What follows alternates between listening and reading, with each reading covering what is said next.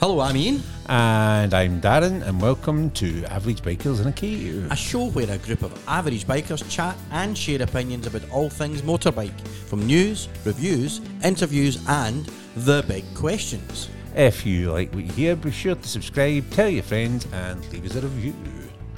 On today's show, episode 35, you'll get our usual rambling, some news stories from the last few weeks. We'll have a regular catch up and check in, which we've got a little bit to talk about. And then this week's big question is Should you go on tour in Scotland? Hmm, interesting.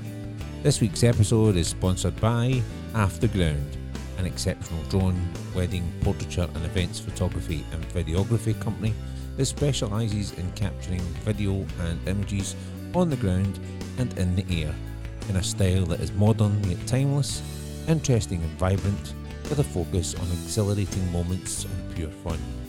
Using their experience, skills, and knowledge, they will work with you to ensure your videos and photos are exactly the way you want them. For more information or to chat to the team, head over to www.afterground.com or check out their Facebook page. Check and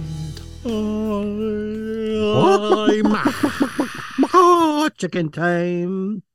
So, check in, check in, check in. What have we got to check in about today? Well, I think um, we've both actually been out on the bikes since the last podcast. Some of us on the saddle a tad longer than others, but still out on the machines of joy and delight. The mental machines. Although your check in will be really short because your big question is essentially your big, massive, massive check in, is it not? Aye, aye. Kind of, kind Aye, of, kinda, kind of, kinda, Obviously, kinda. obviously we- there'll be there'll be chit chat, chat and stuff. So I'll check in first, will I? So I have been out on the motorcycle, um, since getting the. What was the last thing I did? Was it? Um, eh, I've taken out. I've taken out a. We did Ireland. We talked about Ireland last time. Honestly, I should really be listening to these podcasts and remember what I've talked about, shouldn't I? Do you know what I mean? Uh, no, I've been out been out on uh, the Overlook. Um, fantastic. Uh, just been taking it up and down, in and out of Glasgow, uh, and up and down to Ayr. Um, few wee bits and bobs. So just basically just keeping it running, keeping enjoying every second of it. Ayr's a I've nice managed- wee run, though, isn't it? Ayr's a great wee run. Ayr's a great wee run. I've seen us just going there for coffee. Aye, Do you know I mean? aye. Just head down, find a coffee spot near like the beach somewhere, whether it be Troon Yes. or Air or whatever. we down to we down to the Dowhill Farm Coffee Shop, which is down past in between Ayr and Girvan. Yeah. Oh, aye, aye. And because I get panniers, you can easily, quite easily, pick yourself up a wee pan of potatoes and wheek them home without the worry of giving yourself potato back. Although potato back's really a different thing, but you know, Oh, but it's, it's, uh, yeah. But uh, and of course the Ayrshire potatoes. So uh, the biker's top tip of preparing your Ayrshire potatoes is to boil them up, uh, skins on, and take a wee bit of scrubbing, of course. But um, who doesn't love a scrubber? So you boil them up, uh, skins, keep the skins on, roll them in butter, and add a liberal dash of oatmeal and salt and pepper. And just eat them like that. Abs- I know look, your face is saying a picture, but I did. Yes, oatmeal. It's absolutely delicious. If you get enough butter on it, it makes the oatmeal go all creamy, and you get this lovely oatmeal coated Ayrshire potatoes. But it's got to be Ayrshire potatoes, Ayrshire and that will keep aye. you going on the bike all day. It's full How of do you- energy. Aye. Assume you? assume you get the potatoes, bring them home, then cook them and all that, then eat them, then And then go back out out the bike. Aye. Exactly, yes, exactly. So, um, yeah, so I mean, the bike's brilliant. I'm loving it. I'm absolutely loving uh, the Overlook.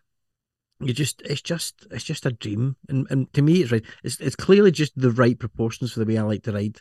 You know what I mean? Aye. It just, I just sit back. I'm scooting about, just squeezing around the corners. Da da da da.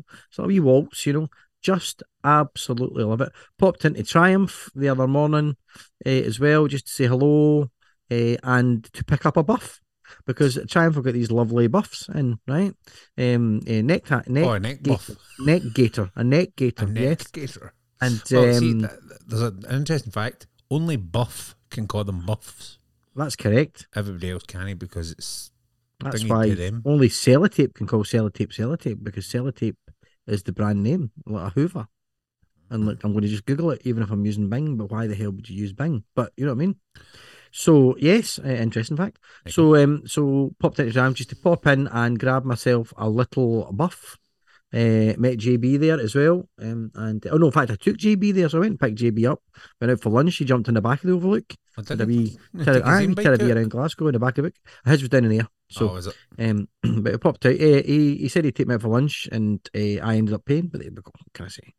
Uh, bumped over, jumped over to Triumph just for a wee, took him back to the West End, and uh, that was cool. Nice, nice. Uh, the other day I popped into Harley's as well for a wee coffee. Just, uh, just pass some time. Just you know, for a as just you for do. a nosy. Dropped the dropped the car off in the garage, and then went jumped to Harley for a wee, a wee coffee, a wee coffee Coffee. coffee if you're from Chicago. The Bears, you know. So um, uh, yeah. So that, that was. it. I mean, a nice, nice chilled few weeks of uh, just, you know, just enjoying that. You know, uh, I did. I was following this absolute nutter, um, on on uh, posting things on Facebook about his tour around Scotland. Absolutely, just I don't know who the guy is, but he seemed to be having a whale of a time. Oh. Anyway, what about your check-in, Dan? What have you got? Uh, what have I done for the last couple of weeks? Well, the last couple of weeks is obviously all getting prepared and geared up Mm. for obviously going to be last week. So obviously, when you guys are listening to this, I'll have been back probably about a week, maybe, maybe just less. But we'll talk a bit more about the roads and stuff and things that we covered and checkpoints and stuff when we get to the big queue. Um, but I think it just it was an absolute joy, an absolute. I, I literally could have got to the end and just went back round again. Had it not been for the fact that my arse was starting to get a bit numb. Do you know what I mean? It, Numb. need- it needed a wee day off the bike, and then out again. You know what I mean the, the day after we got back, a wee run down to wait, wait, a wee run down to Irvine for a coffee for coffee. Um, coffee, yeah, for coffee. coffee. Um, if anyone, obviously, we've talked about it before. Um, but if anyone's in, is interested, check out um, Chicken Strips, which is run by Bruce Smart, Teapot One, and Simon Weir, the the kind of routes guru. Um, and he's actually he's genuinely a nice bloke as well. he's got he's got some stories. That's all I'm going to say. Um, from all his years of editing um, at, at Bike Magazine, and then his days in a punk band, which is just nuts. Um, he's shocking on the comms though. You know I mean, when he's Really? on comms, he's like, "All right, I think that was take a I left." think I think I might have an effect for that. Wait, well, let me just see. Just see if we can if we can do that as a as a as a which one is it? Top box. No, I can't hear that. You can heal that, but I can't hear that. No, still can't hear it. No, that would have, that would have even been better. Do you know what I mean? It'd be Um, funny if it actually records like that, though, wouldn't it? You've not heard it like that. But I heard it in here like oh, that. you heard that in there, but I didn't hear you hear like that. That's weird. I know, and it. But I think Mm. I did get that with mine when we did like sound effects. Anyway, Mm-hmm. the only ti the only time Mister the only time Mister Weir was clear was when he was shouting at traffic to get out of the NY. Do you know what I mean? And that was as crisp and clear as you could get. Um, as for the other guys on the trip, it was just you know, I mean, again, good bunch of guys. Um, I'll give them a shout out. So David, Paul, Dale, Jeremy, Piers, Danny, Steve, Dave, Martin, Jamie, Mark, and Mick. Um, if you guys are listening, which I know a lot of you have now started to subscribe, um, enjoyed the week these chaps, and hopefully we'll get to do it again next year. But we'll go anti-clockwise next year. And go the other Oh no, no, you can't be sexist. You can go uncle clockwise as well. Well, hey, there you go. Thank you. Um, tell me this. So, so, um, uh, so all of all the guys here, yeah. Uh, Yeah. we you did we did talk a wee bit a wee bit about um you being the, the weird Scottish person booking to do a tour of Scotland when you Well, actually, I wasn't. The. I wasn't. I was going to say, were you the only one I wasn't the only weird Scottish person because obviously Bruce is weird and Scottish. Um, But he lives down south, so he lives enough. down south. Um, but obviously Steve was even the- weirder. But there we go. Steve's for um, our kind of Edinburgh Lith, Lithgow way. Oh, he's for Edinburgh, Ken. Aye. I ken that. Aye, aye. That's nice, nice. And uh, Steve was there, but Steve had a Steve had awful bad luck. So Steve did the tour last year, the the kind of very first one he did last year, and uh, obviously decided to do it this year as well. Um, but Steve missed the first two days because his bike was in bits, and his mechanic just had so much bother. Oh, I Really? only went in for like an oil change and a filter change and like belt alignment and stuff, and uh, like it just he had a nightmare trying to get it back together and stuff. And then when he What did get it back together, uh, KTM, uh, no KTM, Multistrada. KTM. Um, but when he got Right. it back together, he'd actually like, burst a hose, and that was causing it to run in one cylinder, which was just an epic. But he eventually caught up with us at uh, end of day two, so he met us at the Kyle Lochalsh um, hotel, the Kyle Hotel, and um, he set off for there. But come day, f- the start of day five, when we were in Helmsdale, he woke up and he had a puncture. And it was like, oh my oh, God, son, you've got no luck. So he then took it into, he just went straight into Inverness with Dale. Dale Dale kept him company while we kind of did the loop round the back of Inverness to get, a, Oh, to get, okay, a, new, yeah, yeah, to get a new tyre fitted because he didn't want to plug it. So he went to get a new tyre fitted. Fun, a place that did tyres in Inverness and had one, which was just luck in itself. And then they couldn't get the back wheel off. So whoever tightened up before had obviously tightened it up with a gun, and it was rock solid. The guy at the the garage snapped his wrench trying to get the back wheel off. So eventually they Jesus. had to tire weld it, right, and then they caught up with us.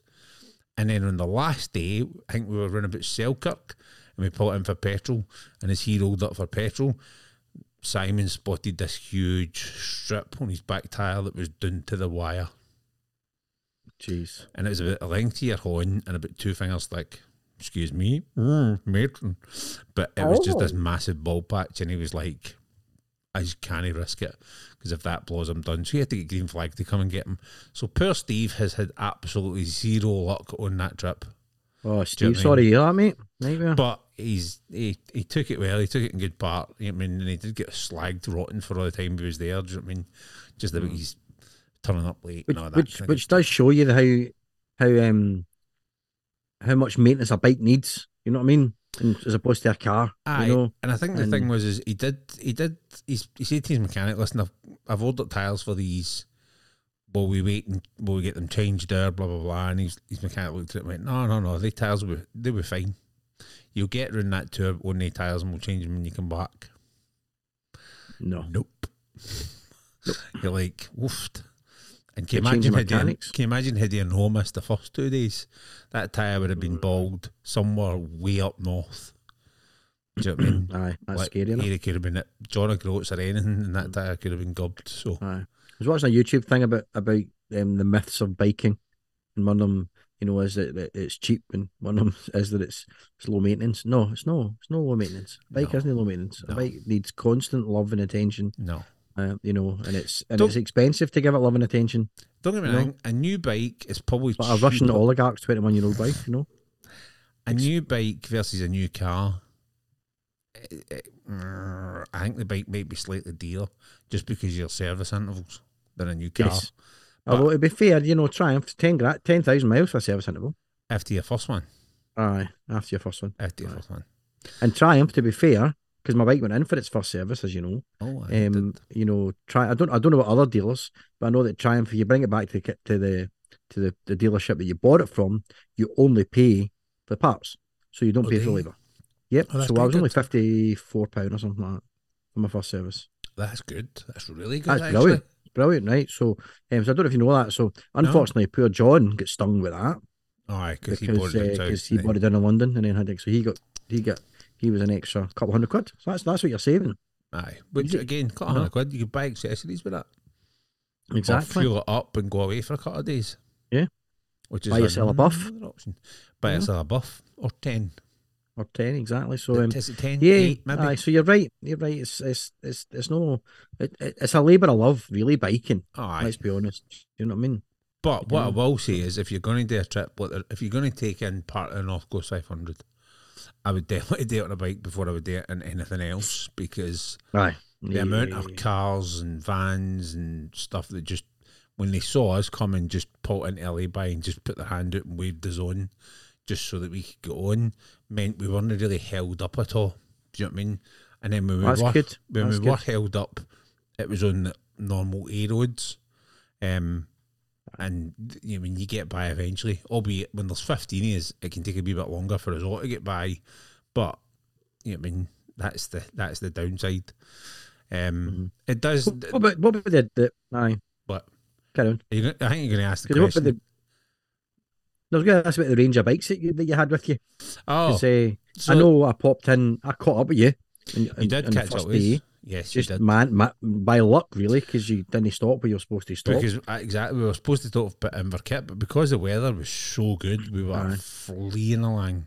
pulled into Inverkip and I was going, where are they? Where are they? Found you in the bike. Great to have you tracking and saw that you just passed Inverkip. Aye, So I was like, I, I might catch you at the ferry. So I managed to catch you at the ferry. But aye, that was, literally two minutes, shake Bruce's hand, and away you went, really.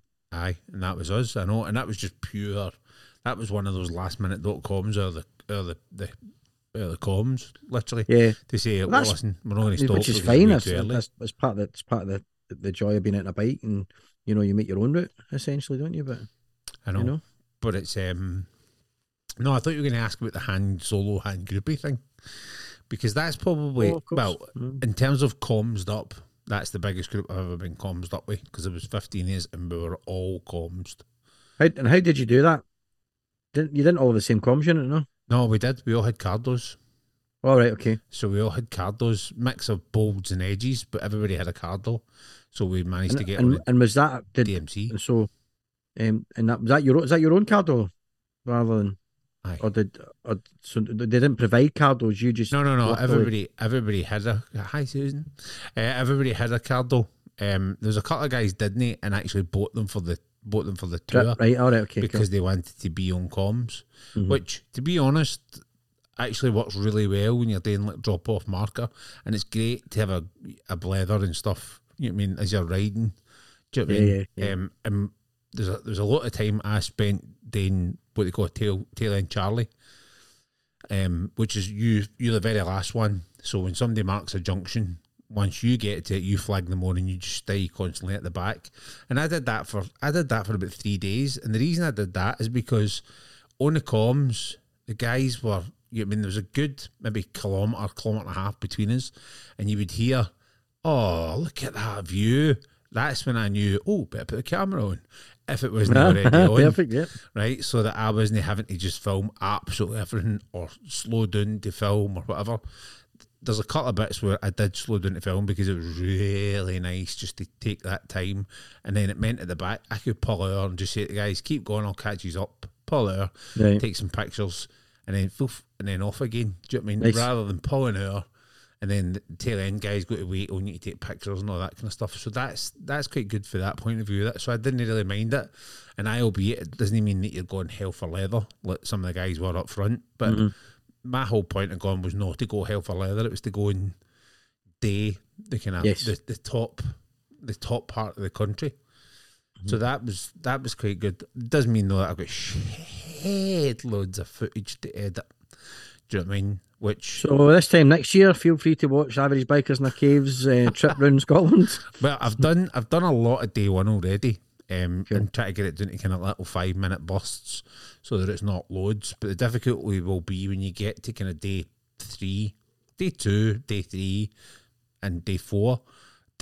There's just so much good footage because that's when you're doing Glencoe, the Skyfall Road. You know I mean the Eilean Yeah. Donan, all that kind of that whole stretch. eh, is just we'll talk about it later. Um, and Mm, yes. then the rest's the Bealach na Ba and all that. And there's just there's loads of good stuff up there. Um, so I, but it was um, I was quite glad, and I don't mean this in a bad way, but on the Friday when we when I left to come back, it was just me, and just to be able to blast up the road, you know what I mean. And I didn't go on motorway. I took the back roads, kind of come up through Dumfries and stuff Nice. and just to, to have the music on, just sing away in your helmet without, you know what I mean, singing away and then going, oh Christ, everybody else is listening to this, do you know what I mean? Or have people talking to the top of you, do you know what I mean? Or just Yeah, yeah. nonsense.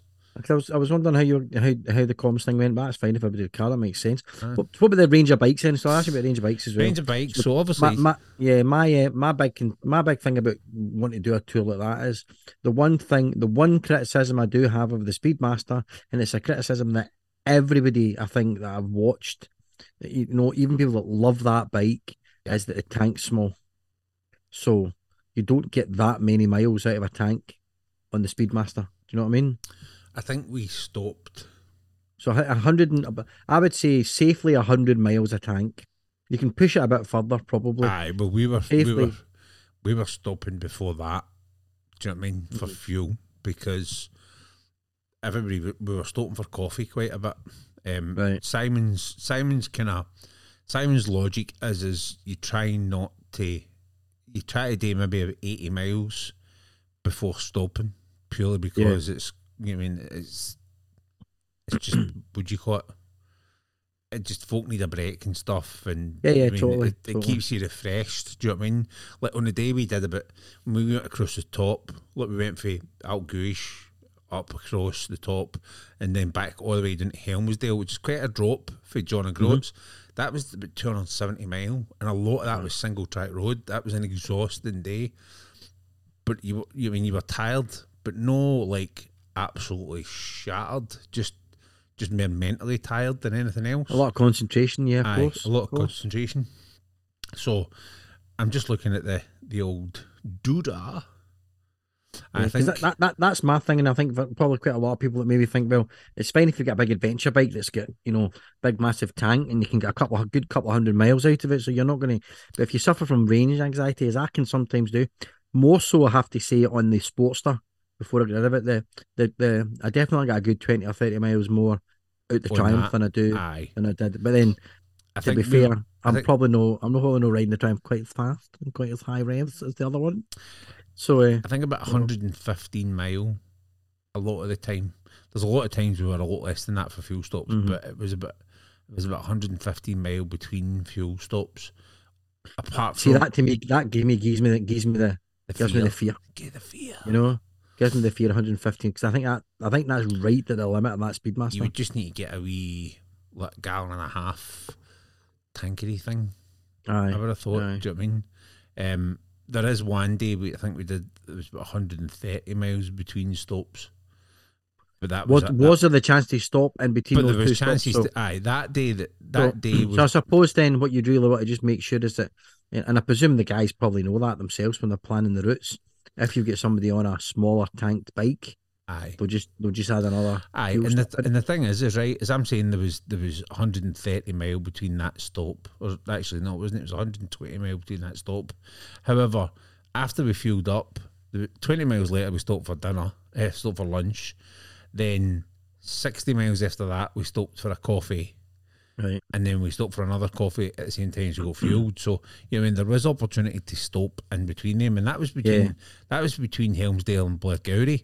So you're hmm. coming down through Brora, Golspie, Dingwall, Drumnadrochit, Inverness. so- Do you know I mean? You could easily have pulled a like we stopped for lunch that day at Inverness.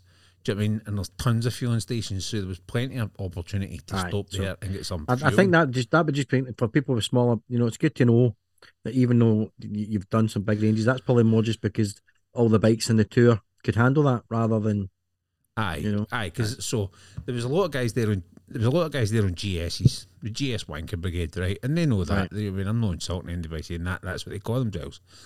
There was a couple of that, those the guys. ones that don't nod and wave when you pass them. Aye. Well, there was a lot of those. Um, not on not on our party, obviously. Um, No. I think two of those GSEs were GSAs. Do you know what I mean? Which they just go forever on fuel because they've got a Aye. fucking massive ass fuel tank. Um, we had obviously I was on the pan. There's a couple of guys riding Tigers, a ten Right. fifty and a bigger one, and then Danny was on a wee eight hundred Tiger eight hundred, an older one. Aye. Um, and then there's a couple of boys riding RTs, um, BMW RTs. Right. Um, and then I think Simon was on his Honda, his cross tourer. Um, seven, I think it's a seven fifty. But um, aye, it was a, there was a definitely a mix of bikes, but they were all other than the RTs, they were all a bit more adventurey. Yeah, but that's yeah. not to say you couldn't do that that whole stretch. You just need to plan out your petrol stations. Do you know what I mean? And just add Yeah, in. cool. You would just need to add in another couple, or add one in and space another one out. Do you know what I mean? So Yes. rather than having rather than having point A and point B, you would have point A, and then another one just after that, and then one at point C. You know what I mean? So you're all you just move B a bit, Well, we can talk about that in more length at the big Aye. question because of the but the, it was good. the terrain that we're covering. Do you know what I mean? But yeah, nice, cool, cool. Anyway, that was my check-in. Yep, that's fine. But we'll talk in more detail about all of that, and I'll be asking you lots more questions around the pros and cons. And well, I don't think there's there was that many cons, to be honest. But it's um, you know, of the of touring in Scotland. No, Nice. other than the other than the weather, but we'll come to that. Right. Yes. So there you go. That was the check in. Chicken. Next up, Hello, it's now time for the news. it's news time. Feels like it's ages since I've done the news. Even though I know. we have I done know, the even news, though- like I think only because um, our chat with the biker dog, Buddy the biker dog, was so long. It seems like it was ages before we did wasn't anything in between just talking. massive. talking- It was a Anyway, good chat, that, actually. It was a great chat. It Loved it. chat. Fast and see people when they get stories and experience like that. It's just Oh, it's you just, can just aye. sit and listen for hours. It's brilliant. Absolutely brilliant. up. Fantastic few hours of just sitting talking. What a, what a top bloke. Anyway, crack on. What have we got first, sir? Uh, KTM 890 Supermoto Touring. Yes, it's finally here. Uh, the KTM 890 SMT, the first bike in the range to bear the Supermoto Touring name since the V-Twin 990 of the late noughties. Designed to give a mix of long distance comfort and supermoto kind of scratching. Um, the it weighs in at 194 kilos and it's powered by KTM's 889cc parallel twin engine. It makes an acclaimed 103.6 brake horsepower at around 8,000 RPM with a 73.8 pound foot of torque. Um, again, comes with a 15.8 15.8 litre tank, which is slightly smaller than the 890 Adventure, but again, that's the that's the the offset you get, um, having Yeah, that that Yep, supermoto yep. side. Um, KTM are actually claiming that it's got a fuel economy of 51.1 miles per gallon. Um, theoretically, it's about 179 miles in that tank, ideal for touring. Um, whether you would actually achieve that or no, again, it's going to depend on your riding style because I would imagine that thing's going to be wanting to be ridden yeah. a bit Aye. progr- You- you, you, may not you may not ride it the, the most economically. No. No. No. Now, using this, this the same steel main frame as the 890 Adventure, but it's just got revised geometry, um, which gives it better kind of cornering agility. Um, the angle of the rear shock has been increased to bring the seat height up to 820 and to accommodate the new longer swing arm um, that's again designed for straight line stability. Suspension is a 43mm WP Apex open cartridge upside down fork with 180mm of travel loads. The same level of movement is found in the rear shock. Brakes are four, pis- four piston calipers on 320mm front discs, um, loads of stopping power. 17 inch ream, reams, 17 inch reams, Reams and reams of we had paper. 17 inch reams. Yeah, that's for putting it through the photocopier. Exactly. Uh, 17 inch rims, front and rear, with Michelin Power GP tyres. KTM say the rubber choice is more than sticky, more than enough stick for the slickest tarmacs, and they have been specially selected for their specs and to appropriately satisfy the KTM 890 SMT's demands. The covers on the bike are uh, they look they look like a mix of plastic um, that have been born out of the 890 Adventure and the 690 Supermoto. It's like the love child of the two, um, as does the kind of single moto style seat that's on the rear. And remember, folks, two good-looking people don't necessarily produce a good-looking baby. Correct. So you really you will have to judge it for yourself. Correct. Um, now, obviously, no more, no modern bike is complete without its gizmos. Uh, again, we don't have that button. We mucked up last time. Um, that's the one. Um, Ah, one, yeah, yeah, okay. There's a five inch uh, anti glare and scratch resistant color TFT to help you toggle your way through multiple offerings in there, including uh, three rider modes, which is range, street, and sport.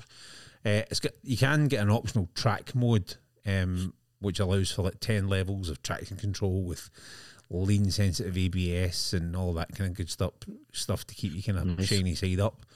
Um, but it doesn't stop there. You can also add in uh, a uh, you can also adjust the handlebars to six different angles within a range of 30 millimeters, and then you can buy add ons quick shifter, cruise control, all that kind of good stuff. Loads of bits you can add onto it or subscribe to, depending on what route KTM go. Comes in at twelve four nine nine, uh, and it will. It's going to go head to head really with BMW's F900 XR and MV Agusta's uh, Turismo Veloce. Tough market. Nice looking bike though. Do you know what I mean? You can definitely see the clearance. You can definitely see the supermoto kind of Yeah. vibe Aye, that it's got yeah. going on. There's a nice Never a big fan of the look of their saddles. I don't know how comfortable they look. It's that supermoto style saddle. Do you know what I mean? But the thing with that is, is it then makes it quite narrow, which means that realistically it should be better for shorter riders. In theory, Yeah, it's still too big for me. in theory. Um, I'm super short. we've obviously got a side on picture there. There's a picture in I don't know if it was Ride or MCN or one of these that it's got a picture a, a front on kind of at an angle view, um, with a kind of optional numbering stuff and that on it. It's really quite smart when you see it like that. Cool. Um, but yeah, and that one's obviously got the Akrapovic exhaust and stuff on it, which will again be an optional extra. Interesting. Um, again, Nice though. And fun enough, it's in black and orange. That's no like black and arms, which is obviously my favourite colour. Yes, exactly. It's no black and yellow though. no, that's true. Yes. What we got next Cool. then? We've got a wee Triumph story, and you know how I do love a wee Triumph story. As do we So. Triumph's commitment to British manufacturing. Triumph are planning for the future and the commitment of securing the skill set is needed to secure British manufacturing after concerns over the lack of young people coming into the biking world. They plan to boost the number of young people working in their dealers and a new awards scheme on the cards to help students showcase design ideas. That's really good because I have noticed, and I don't know if it's just because I'm I'm more drawn to older people now, but you've you know there's a lot less young faces when you're in these dealerships and all that Yeah. kind of stuff. Do you know what I mean? Maybe it's I mean obviously we go to Triumph and Harley quite a lot because they're our local dealers and they're not the cheapest of bikes, but you know there's it's not it's not a young guy's game. The, the especially the Triumph dealership. It's all you know.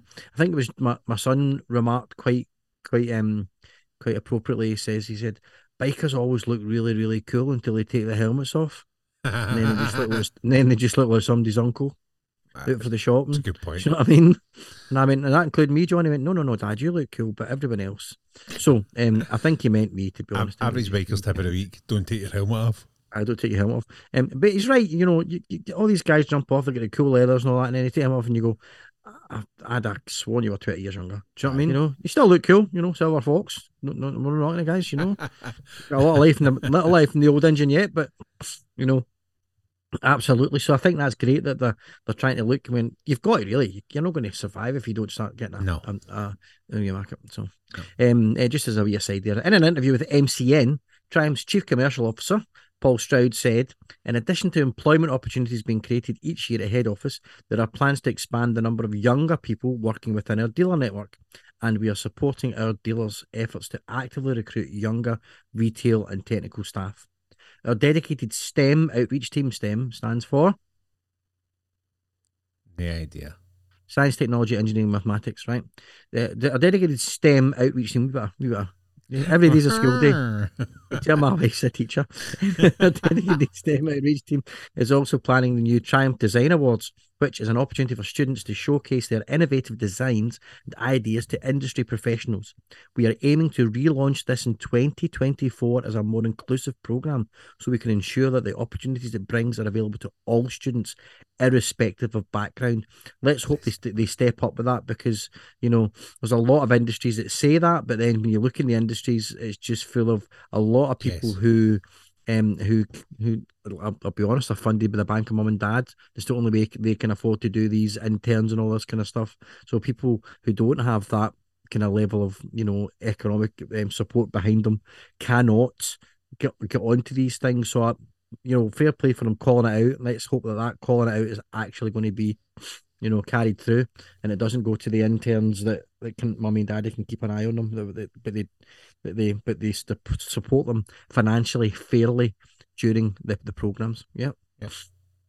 You got the Motorcycle Industry Association, the MCIA chief Tony Campbell, in an interview earlier this year said, "The challenges we face in attracting young people to work in this sector are the same we face in attracting new and young riders.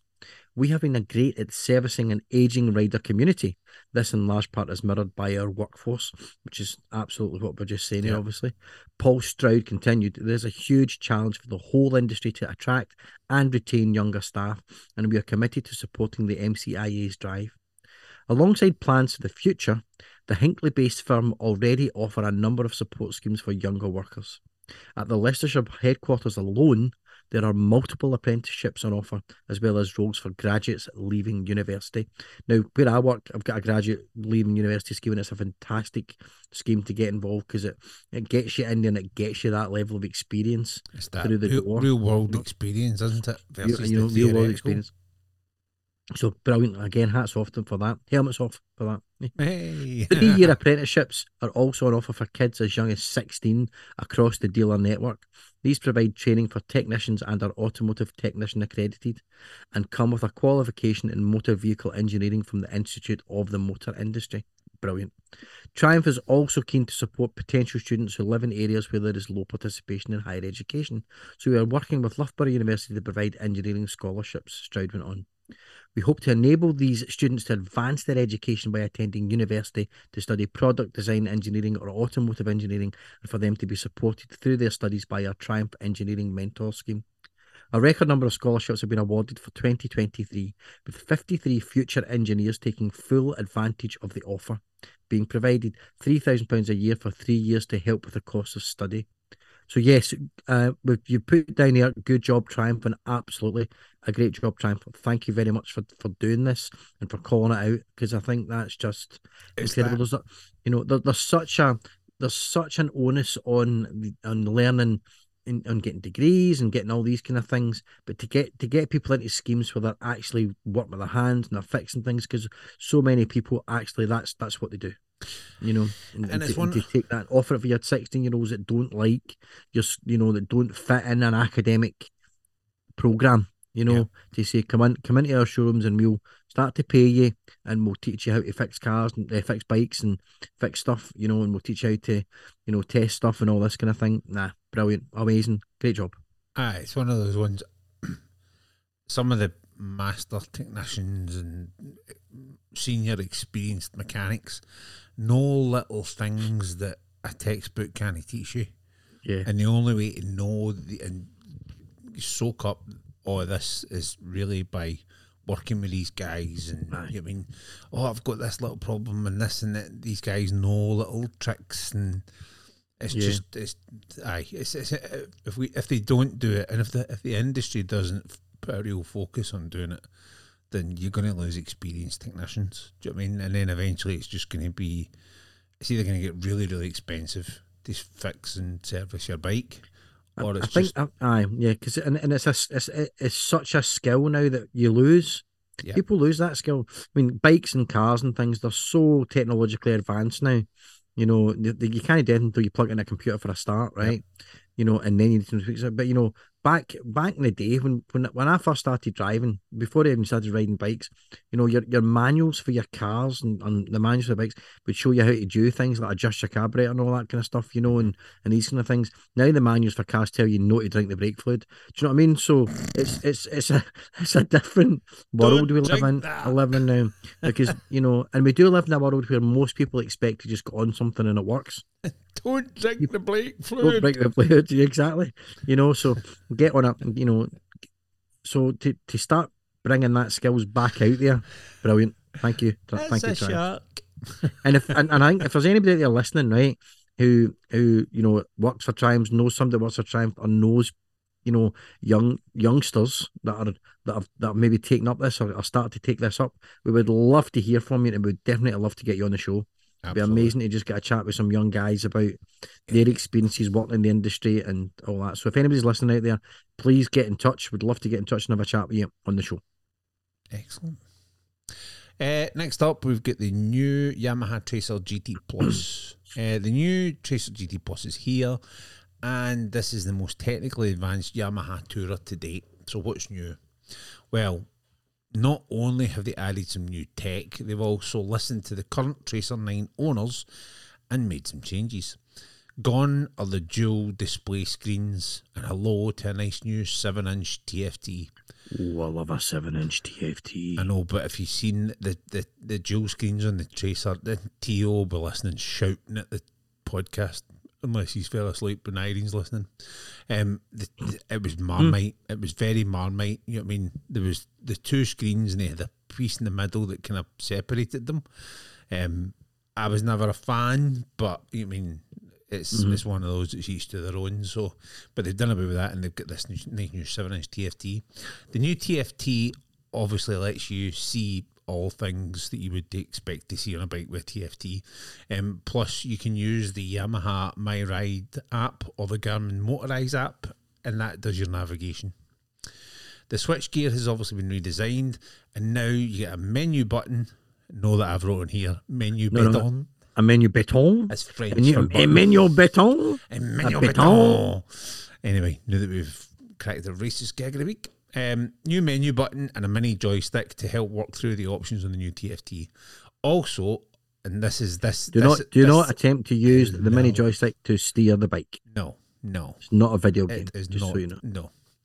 Um, this is the one thing that I think is is I think every bike should do this. Um, all the switches now on the on the the Nine GT Plus are backlit. Oh, cool. So not only at night is it beautiful to look at, it's actually really functional, and Yeah. it makes it easier to find whatever button it is you're looking for at night. So everybody else is listening, with the exception of the couple that already did it. Sort your shit out and get it done. Backlight those bitches. Backlight those bitches. Um, the Sorry, switches. Got it wrong. Got it wrong. backlight the switches, bitches. The seat has been tweaked with a slimmer profile and improved premium finish to provide greater comfort. Rider position is now fully adjustable from a seat height of 820 up to 850. Footrest positions have two options, and handlebars can be lower or lowered or raised on adjustable mounts. An improved quick shifter and adaptive cruise control comes as standard, as does radar linked unified braking. Ruler. Rulub. I think that, that- that's not going to RL RLUB. And if Have you get that? Have you get that rulub in your bike? if MD Oh, I Disney do know- love getting a wee bit of rulub in my bike. do you? Hmm. Mhm. Do you keep your helmet on for that? The uh, if anybody doesn't know what um, radar Roll-up. unified braking or roll-up is, Rulub. um, the Tracer 9 GT Plus is the first bike in the world to adopt this innovative um, radar linked system that assists the rider's braking input um, when required and it adjusts the front and rear brake bias um, when the distance to the vehicle in front closes to a certain level. That makes sense.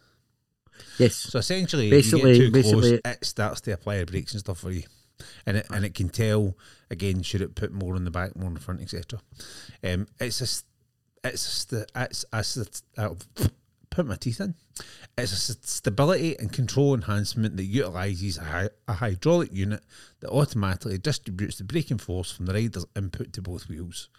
Is the easy way to put it, or the technical way to put it. Ah, that's uh, try saying that when you're drunk.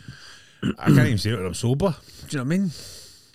Um, the heart of the GT Plus is unchanged. It's still powered by that 890cc triple that the other Tracer 9s have had in the past. Um, in terms of numbers, it's 117 brake horsepower and about 68 and a half foot pound of torque. Um, four rider modes: street, rain, sport, and custom allows for different feel and control when you're out on riding.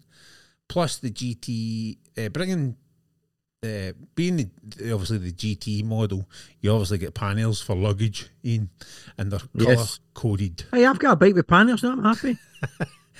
Well, Well, not huge, the- but they do the job. but they do, you, get, you can get your airshot buds in them. That's all that matters, I can get, I can get my earshot on them. That's and that's all that matters. Um, two colour options are going to be available for this. There's going to be a silver and blue. Yeah, it looks a bit, in my view, looks a bit cheap. If I'm honest, um, I'm never a big fan of the silver and blue in certain bikes. You know what I mean? I mean, Tiger do um, Triumph do a kind of blue and whitey, silvery kind of colour, and I'm not a big fan of it. I'd rather just go black. Nah. Um, but the other one Once they you, do. once you go black, you don't go back. Wait, you know? hey. The other one that they do is grey, black, and bronze. Now, That sounds quite nice. there's a, obviously we've got a picture of that here in front of us, and it looks very premium. It looks hmm. good, looks like it's expensive, but is it? Well, again, it's available now, and the starting price for that is fourteen nine ten. Which, For all that tech, that's pretty decent. I think. which again for all that tech, and it's a, and, you mean, you say what you like. Everybody I know that's had a Tracer loves it.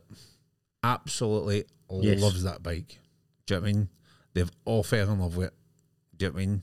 Um, and I know three folk that have had them, and they absolutely love them.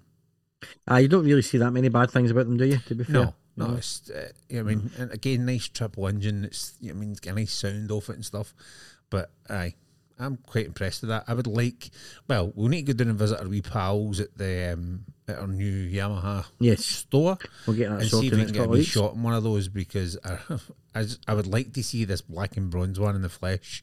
Yes. Because if it's half as good as it looks on here, I think it's going to look really nice. Yeah. But there you go. That's the new Tracer 9 GT Plus. Yeah, talking about bikes that I would quite like to still have a shot of. I'm not. I keep meaning to try and go and have a shot of these, but I would quite fancy a shot of the Ducati Scrambler, and they have got a revised Ducati Scrambler for 2023. So the Ducati Scrambler, which I mean, it's just so retro looking. I just love it. I especially with That the is number very side and all that, retro. yeah. Ducati Scrambler, we've talked about it before. The Ducati Scrambler has been around since 2014, and while it's had a number of upgrades over the years, it has always stayed pretty much the same, and that's because it doesn't need to change. it's beautiful looking wee bike. Well, Ducati have decided to revise the Scrambler and make it more of a tech retro style bike. So there's five things that makes it different. So let's look at them here, okay?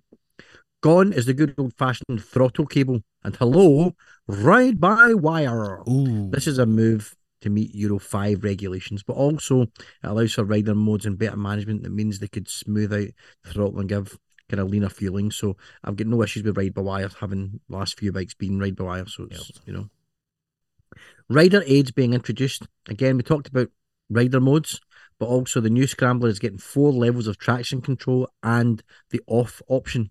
Not only do you get ABS, but now you will get corner ABS from Bish Bash Bosch. From Bosch. Yeah, Can I beat the Germans? That's it. Um, the new chassis and conventional shock mount now gives it even better handling in the twisties. No change to the forks, so it will still be a little soft, but again, still an improvement. Yeah. A new TFT dash, we do love a TFT dash, We do. um, has subtly modernised the cockpit as well as enhanced the connectivity. The Ducati is good at switchgear and electronic menus, the Scrambler being no exception. There's no need to resort to the manual to fiddle with modes and settings here. The peak torque is delivering is delivered at 125 RPM, which is higher now. It want to- It's delivered 1250 RPM higher. Now 7000 RPM and 48 pound foot torque is one less than before. Still flexible and friendly with a spark of cheeky fun if you want it. Chicken fun. The un- yes, cheeky fun. We We are the cheeky cheeky girls. fun. The unstressed air cooled motor is a great fit for a bike like the Scrambler. And it's the Ducati, but it's coming in at 9995. It's got an 803cc engine. It's got 73 brake horsepower and 48 pound foot of torque, as we just said. The fuel capacity is 13.5 litres, not a huge tank. Its seat height is 795 mils, so even I might just about fit that and the weight is 170 kilos and it comes in a host of colours with customization options galore i'm pretty sure they do a yellow and black one They do do a yellow and do. black one. They do pretty much every colour that's gone.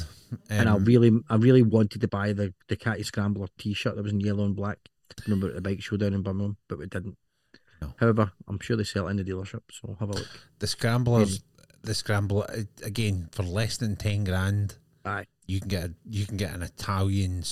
You mean an Italian motorbike aye that has more than enough wheelie and actually. and it's sexy it it's a sexy wee bike It's a it good looking really is a gorgeous looking wee bike you know Maybe it'll it show is- up on our list when we talk about what makes a bike sexy.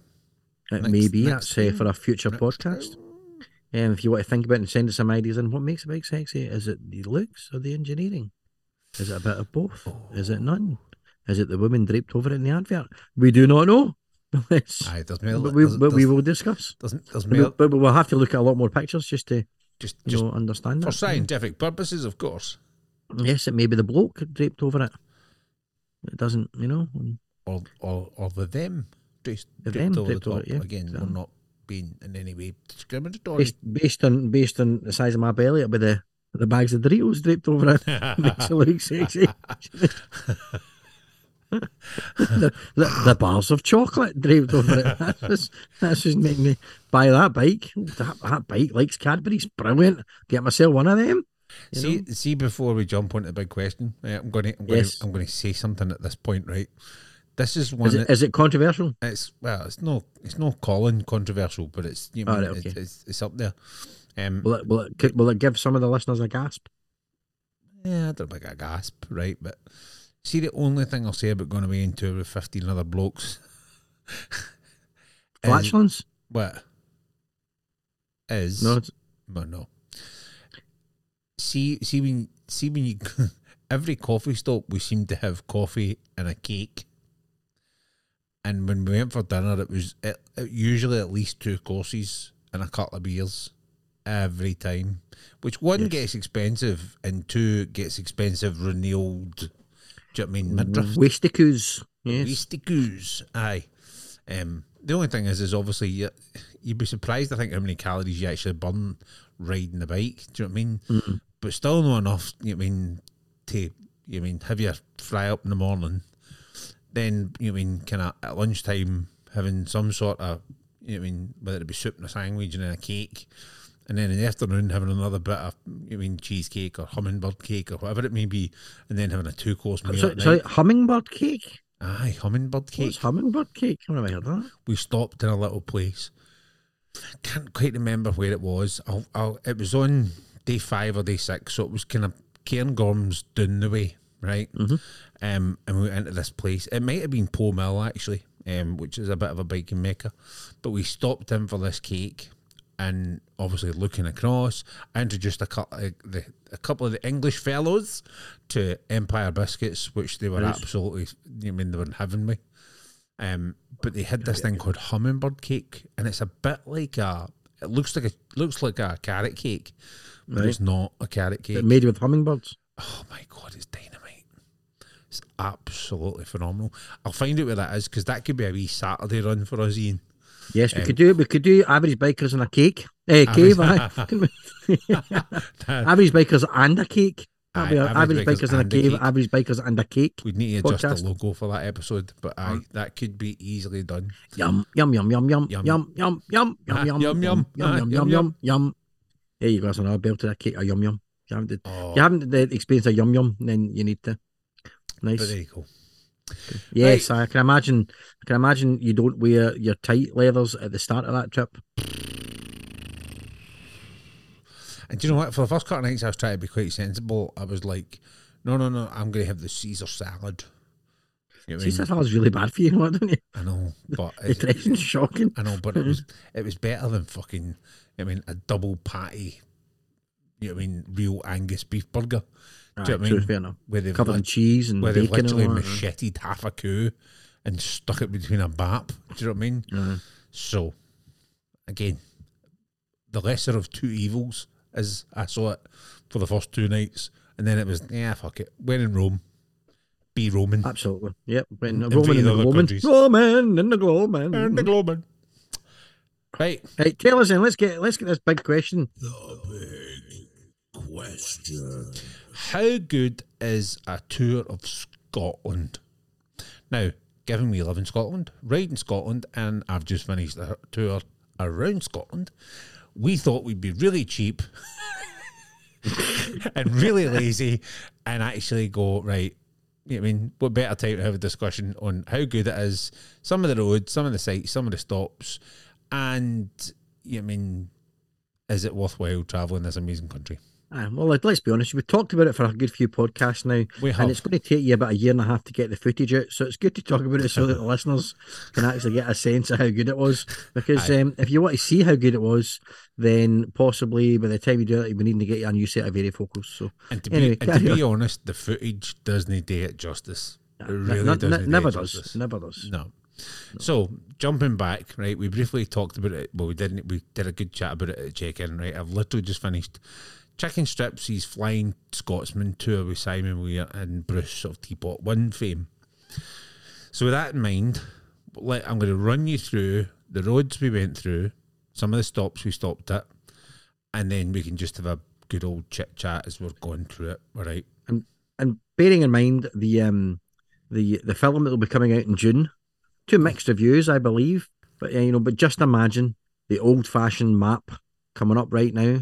Do you know something? I, There's a wee bike, a wee red line going, and just imagine it as as, as, I we actually, talk I from place to actually toyed with putting the Relive app on for the six days and Yeah. getting the do do do do do do do do, and then I thought, do you know what? It's going to absolutely suck the life out of my battery. Aye. Do you know what I mean? And I wasn't for plugging my phone in every day to the bike. But actually, I probably should have done it because it would have looked really, really cool in the footage. But there mm-hmm. you go. Another reason just to do it again in reverse. Doing it uncle clockwise. So, Uncle Clockwise. right, let's start off at the starting spot. All right, so we were at Abington Services, which is about 10 miles for Biggar. If anyone's not done a run to Biggar, um, especially if you live in the central belt, there's loads of good routes into Biggar. It's such a, there's so many good roads in there. Um, but we'll, I mean, There's smaller routes and there's bigger routes. there is. Um, the Clyde Valley Road's quite good, as well as this kind of strafing through down to Lanark Road, which is the 71, 72, 73. But anyway, we'll we'll digress onto that. The first stop on our tour was Wanlockhead, which is the highest village in Scotland. From there, we headed along the A76, which took us up into Kilmarnock. Again, it's a good road, nothing too technical, nice, fast, sweepy bends Yeah. and stuff. You only really slow down for Sanquhar, Cumnock, and Mauchline, which is the kind of three little towns that you kind of pass through on the way there. Um, but other than that, it's actually it's, it's quite a good road, nice overtaking spots and all that on it. So if you're just looking for a wee blast, that's a good road to take, and it doesn't take you too long. I think it's about an hour for Wanlockhead to Kilmarnock, not too far. After a cheap coffee stop at McDonald's, um, we just kind of ploughed along the bypass a bit through Irvine and headed towards the B714, which takes you towards Dalry. And then you join the 784. Now, these are obviously roads that you and I know because these Yeah. are the roads in our back door, which was good. Um, and that was when we took the kind of road. The 784 is the road that we would take kind of over towards Largs when we do like chippy runs and all that kind of good Chippy stuff. runs. Chippy runs. Um, at Largs, you end up just naturally on the A78, which again follows from the coast. Again, it's not a particularly great road because it's usually mobbed, and there's very few places to overtake on it. I think Yeah, the only it's- thing about it's- aye. the only thing about that road is you might see the Waverley. Yep. Do you know what I mean? But that's, That's it. about the size of that road. There's nothing too exciting about it. No, it's a bit. It, it, it's too. It's too busy to enjoy. If, if you could guarantee it empty, you get a nice coast road and everything, it'd be lovely. Right, Ah, you can But weave all around on you it. can peek your way around, but it's just too busy to enjoy it. Yeah. No. Um, so we stopped at Gourock and we jumped on, and that's where obviously we bumped into you. Yep. And we got the ferry over to Dunoon. And that just cuts you, you having to go all the way or the Erskine Bridge and all the way along and then all the way back down again. It just cuts out some of the some of the mileage. We stopped at a little hotel there, literally just off the ferry and turn left, and there's a hotel on the corner. We stopped there for a bit of lunch. Can't remember the name of it, but the food was quite good. And we sat outside. The Royal Marine or something. What that was it? it. Yeah. Weather was really nice, so we just sat outside. Now, Nice, nice. this is where it starts to get good. So from Dunoon, we headed along the A815 and then onto the A83, which takes you to Inveraray. Now, Inveraray, again, is a great run on a Saturday or a Sunday. It is Yep. always a busy, especially if the weather's good, it's always busy with bikers and everybody else going to Inveraray for a coffee or an ice cream. Um, again, great set of roads. It's not overly technical. Um, it's I mean, there's a cut of little bits, but nothing that the majority. It's nice and long and swoopy up by the Loch, Fyne, um, and you get some spectacular views up that way. Now, Yes. from Inveraray, we stopped for a coffee, as you do. We headed on to Oban. Now, we took the A816, which is another great road, bit more challenging, bit more on the twisty from a technical perspective. Um, but again, it's just such a good road. Um, lots of good scenery on it.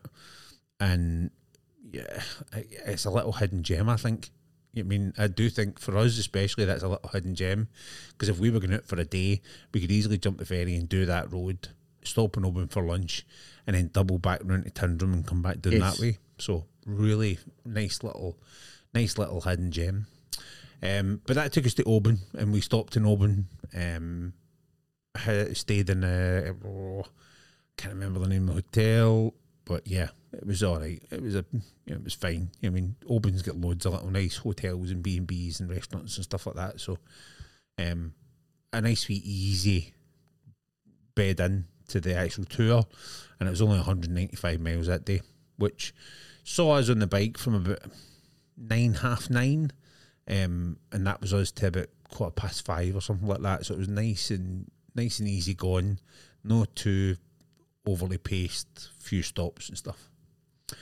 Cool. Day two started in Oban, obviously, and we had a 30 mile stretch up the A85, um, and again, fairly easy going, pretty much like all the kind of the A roads that are in that central belt. Um, at the end of the A85, that's you back onto the A82, which obviously is one of our favourite roads. Um, Yes. we took a we took a left there. No, sorry, we took a right there, uh, and popped along to what is probably a biking mecca in in the west coast, and that was the Green Welly stop at Tyndrum. Um, again, it's a bucket list for any biker is to go to the Green Welly. Um, I always take my bike. If I get a new bike, I always get a go up to the Green Welly just so that it's I've been still there. got to take the overlook up to the Green Welly. That sounds yeah. like a day out, my friend. That sounds Yes, like I a so. day out. Um, has John had his bobber up there yet? Yeah, it's a bit personal, isn't it? I was late to the button. Um, but I, Oh yeah, but that's a wee trip for John as well. I think maybe we can go to that. Yeah. when we got to the Game Early, surprise, surprise, West Coast Triumph were there. They were doing their off road weekend there, um, which was quite fun because obviously we pulled up there and nobody knew. And um, I was like, ah, I go over and I went, I was like, here, check check that lassie out. Obviously talking about Shan. I, like, I says, I'm gonna go up and, I'm gonna go up and get a hug after that lassie, and they were like, aye, very good. And I was, so I jumped off a bike, went running away, and I was like, hey, she was like, oh my god, come in and give me a hug, and they were just all looking as if to say, the fuck. well But, played, mate. Well aye, played. but Shan came down obviously and got some pictures. We I can't remember the boy. It wasn't Corner. It was the other boy that takes the pictures. So he got, Oh, yeah, yeah, he got a big picture. He's all parked in the Green Welly car park and sent it on to us, which was quite cool. Cool. But um, when you leave the Green Welly, nine times out of ten, we would obviously turn left and head back down along the banks of Loch Lomond and stuff, which can be quite busy. Do you know what I mean? It's quite Aye, a it can- busy it bit can of be- road that. Yeah, if you get, if you get, and it is. I mean, it's great if you want to overtake, right? If you want to be bit buzzes, it, there's lots of overtaking p- points in that. To be fair, as well, Aye. you can you can You can scoot buzz along by. quite. I was by yeah, Aye. but it's also very well frequented by our friends of the of the legal Of the the legal, constabulary. Uh, the constabulary. Yes, Yes. And yes. surprise, surprise, right, for the record, Tyndrum was the last time we saw a, a, a traffic cop until we were like halfway back down the east coast. We never saw Really? another we never saw another traffic cop. They were at Tyndrum, the two of them on their big BMWs. Um, and they pulled out at Tyndrum and went poof, left back down towards Loch Lomond because Loch they know Lomond. that's where they're going to get. I'm going to say that's where they make their money, but that's where they're going to catch idiots. Do you know what I mean? But Mm-hmm. we came out there and went right. So again, we're now on the A82, and we're whizzing along through what could what can only be described as a set of Braveheart at times. That run up to Glencoe is just absolutely phenomenal. But before you, beautiful, beautiful. It's a it's that's a bucket list for anybody. Oh, absolutely. Even if it's even if it's and it was wet that morning. Do you know what I mean? It wasn't Mm-hmm. it wasn't full on Scottish torrential. It was just a it was a drizzle, a kind of constant drizzle.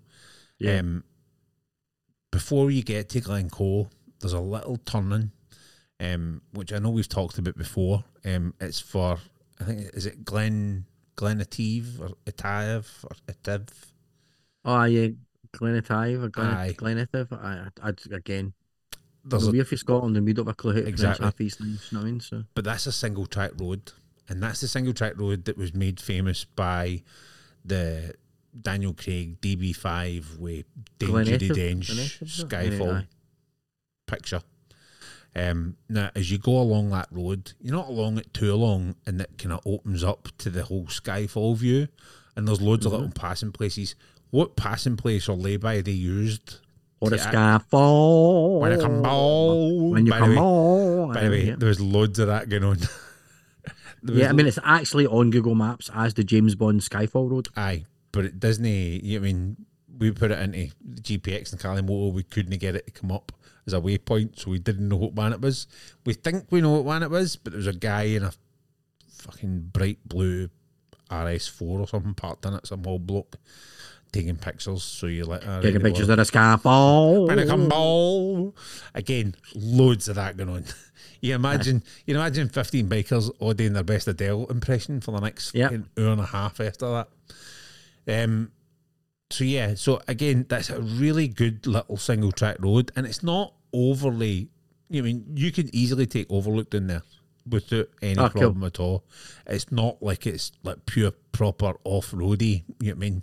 The boys Yeah. were flying down there in their RTs and not having any issue. You'd get down there and they bother on on the old Triumph. Um, now, rather than just going to the Skyfall bit and turning around and coming back again, which for 15 bikes would have been an absolute nightmare, Simon said, I don't know what's at the end of this road. I know it's a dead end. Let's go and have a look. And it goes on for a couple of miles.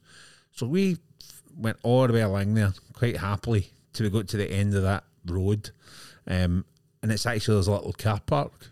And if you walk just there's a clearing in the, the kind of trees, and it's only maybe 10, 15 yards, and you end up on this pebble beach, which has the the glens on either side, kind of for three sides, and then looking out is the estuary, which actually leads out to uh, Bay.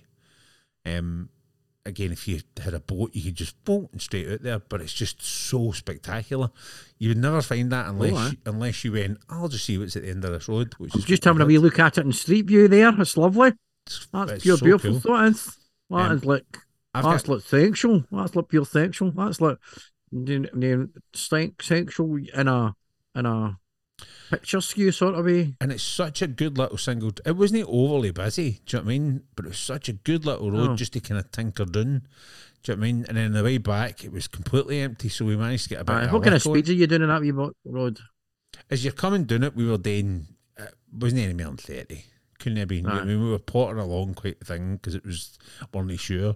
On the way back, there was no traffic, and actually, the view kind of up the road was far better, so we managed to get a bit of a lick on. I mean, Right. obviously within the speed limits, um, Of but we, course. we did manage to get a bit of a lick on. Um, but the thing is, is when you get down there and you get your photo opportunity and all that, you've got to kind of turn back and do the, the road again because it's the only way out, which is fine Yeah. because you get to have that same joy on the way back. When you get to the top again, you're turning left. That's you back onto the 82, and the next stop is the the Glencoe Mountain Range, which is just Aye, again, it's just phenomenal. The only thing I'll say about that part of the road is is watch out for people suddenly realising, oh shit, there's a car park, I can pull in and get pictures, and the Aye. brakes come on at an AHA. Um, that's the only thing to be to be to be really mindful of. Um, obviously, we passed you know who's house, which is still standing, which I'm surprised about. I thought that'd have Um, been bumped down. I would have thought that'd have been bumped in and all, but Is it still all boarded up and everything? Aye, still all boarded up and spray painted by profanities and stuff. Yeah. Um, if anybody doesn't know what we're talking about, just Google it. Little White House at Glencoe, and it'll come up. Um, at the end of the mountain range, which again is even even in the, it was kind of grey when we were there. It's still spectacular. It really is spectacular. And I think that's one thing to, to, to stress about riding your bike in Scotland, right? It doesn't matter what the weather is, Scotland looks spectacular.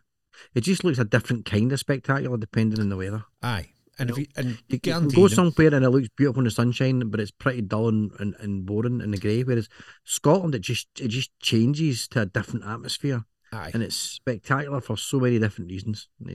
And if and nine times out of ten, if you don't like the weather, keep it fifty minutes. It's probably going to change. We'd like we'd like to we'd like to uh, fa- thank uh, Travel Scotland for sponsoring this episode of the podcast.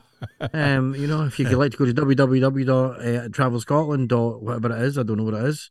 Um, um, the, and if you put in the code uh, Midges are us. You can get yourself ten percent off the latest tartan uh, testicle warmer. Aye. There you go. Or midget repellent that doesn't work. Yes. Um, at the end of the Glencoe Mountain Age is obviously Glencoe town itself. Again, we stopped in there for lunch. We went to the Glencoe Inn, which was which was quite rustic, isn't it? It's nice in there. Um, again, just watch the car park because it's all gravel. Um, there's a lot of gravel car parks for this point on, which is just gives you a bit of squeaky bum at times because you put the stand down and then go, hmm, is that really down? And then it goes, and then goes down a bit more. Yeah, I had that uh, when I when I took the Triumph onto a beach just to get a nice picture, and I went to put the stand down and went no no no no no no until we eventually went there's a bit of concrete put it there. aye, aye. Carry a pebble. Carry a decent sized pebble with you at all times. Um, now, this is where we kind of deviated from what we were planning to do because we found out the week before that the Corran Ferry was actually off for motor vehicles, and that included motorbikes. They were only running for pedestrians, which to get to where we wanted to go, which was Ardnamurchan Lighthouse, it just wasn't going to happen because that's a beast Right. a walk. So um, aye, so th- with the Corran ferry being off, we decided because of the wet and stuff, we would go up Yep. and we'd go up because we were going to have to go up and run to Fort William anyway. And we thought what we'll do is we'll head that way and then we'll make a decision on whether we're going to go that way or not. And actually, as we kind of carried on run, it's not that the weather wasn't getting any better, it wasn't getting any worse. Um, Right.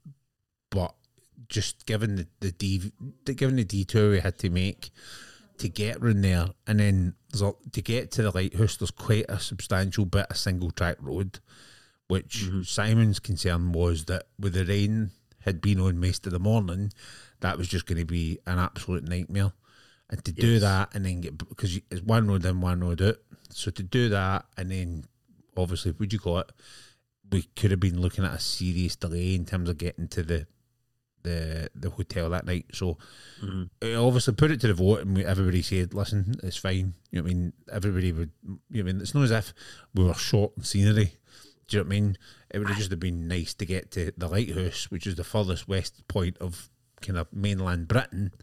But again, people only weren't that bothered about it. So we took the other option, which was we went up to Fort William and then we kind of went part way along that road and we stopped at uh-huh. Glenfinnan. So that's the A830 and that takes you to the Glenfinnan Monument, which again is the muster point for Bonnie Prince Charlie before he marched Yeah. on to Culloden, Yes. which is quite cool to see. But also on the other side of the road, you've obviously got the the Glenfinnan Viaduct, which is Harry, Harry Potter Snotter. train. yes. which, and again- you're not allowed to fly your drone there. No, and it was absolutely heaving, heaving with Potter fans, absolutely everywhere. Also, it was So the Glenfinnan Monument is pretty special, though, isn't it? the Glenfinnan Monument is pretty special. I actually bought a postcard for it on it while I was there, um, just because it is. It is Did you did you go off and climb up it? no, Aye, we go off the bikes and had a wander about and stuff, but never went up it. Um, so we left there. We came back to Fort William, carried up the carried on up the eighty two, um, and we stopped at Spean Bridge, which is the Commando Memorial, which again is is quite a powerful place. Um, again, special one for me because obviously my grand does plaques up there because he was a commando in World War Two, so I got to see that. Hadn't seen that for a few years actually, you know, before COVID, so that was quite a that was quite an emo- I just kind of went to the main thing at that point, just you know, what I mean, just for the sake of it. It's Um, nice. We, ah, it's nice up there. Isn't it? Uh, it's and it's quite a thingy up there. It's quite um, it's quite a powerful place when you kind of look out and see. And the memorials up. That's where the the commandos trained all over there, didn't they? That's where the commandos trained. They all, they all trained up there and did all the and there's a fair bit of ground up there. Um, and then for there, they, they then had to obviously march back and stuff, which was quite. Mm-hmm. There's a little museum in Spean Bridge. I never saw it. I never saw it open. It's, I think it's part of a pub or a restaurant, but it's got a little room off the side, which is the kind of Commando Memorial um, Museum. Um, and I didn't see it open, but I, we didn't really. I wasn't overly focused on it. Yeah. Um, but that's also worth kind of going in and having a look because there's some good stories and there's loads of little artifacts and stuff in there. So if you're ever like planning Mm. spending the day up and around that way. Um, from there, well, obviously, we came back out and we went back onto the 82, and that led us up towards uh, Invergarry, and we joined the A87, which again is just a great little road. I say a little road. It goes on for quite a bit, but it just in and out of glens and up beside locks and all. It's just so good. And Nice. the end point for that is Eilean Donan Castle, which never fails to impress when you come round the corner and then it just slowly pans into view. Such a good, such a good spot. Um, and rather than pulling into the car park, we went round and over the bridge, and there's a little kind of there's toilets and that little calf thing on the other side, which gets Yes. you some great shots of Eilean Donan, and it's it's usually far less busier than actual Eilean Donan car park, which you Yeah. Did you see the Immortal Lines? what ones? I'm Connor MacLeod of the Clan, McLeod. MacLeod. no, actually, I never. I'm pretty. I don't. I, I never even had. I had some of the soundtrack for Highlander, a couple of songs on my playlist, and they weren't even on. I should have timed that better. Do you know what I mean? Aye. Oh, Um, cool. Eilean, for Eilean Donan, you're not that far for the Keller House, which is like literally a Yes. stone's throw away for the Skye Bridge. Um, And we stayed in the Kyle Hotel, which again, you know, I mean, really comfortable. Food was good. Pint was fa- fairly cheap.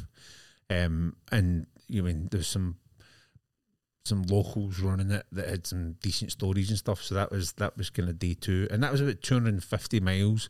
But it's 250 miles of just utter awesome scenery. That's the most one of the It's- most stunning bits of Aye. country you can ever Again, time it's- to go through.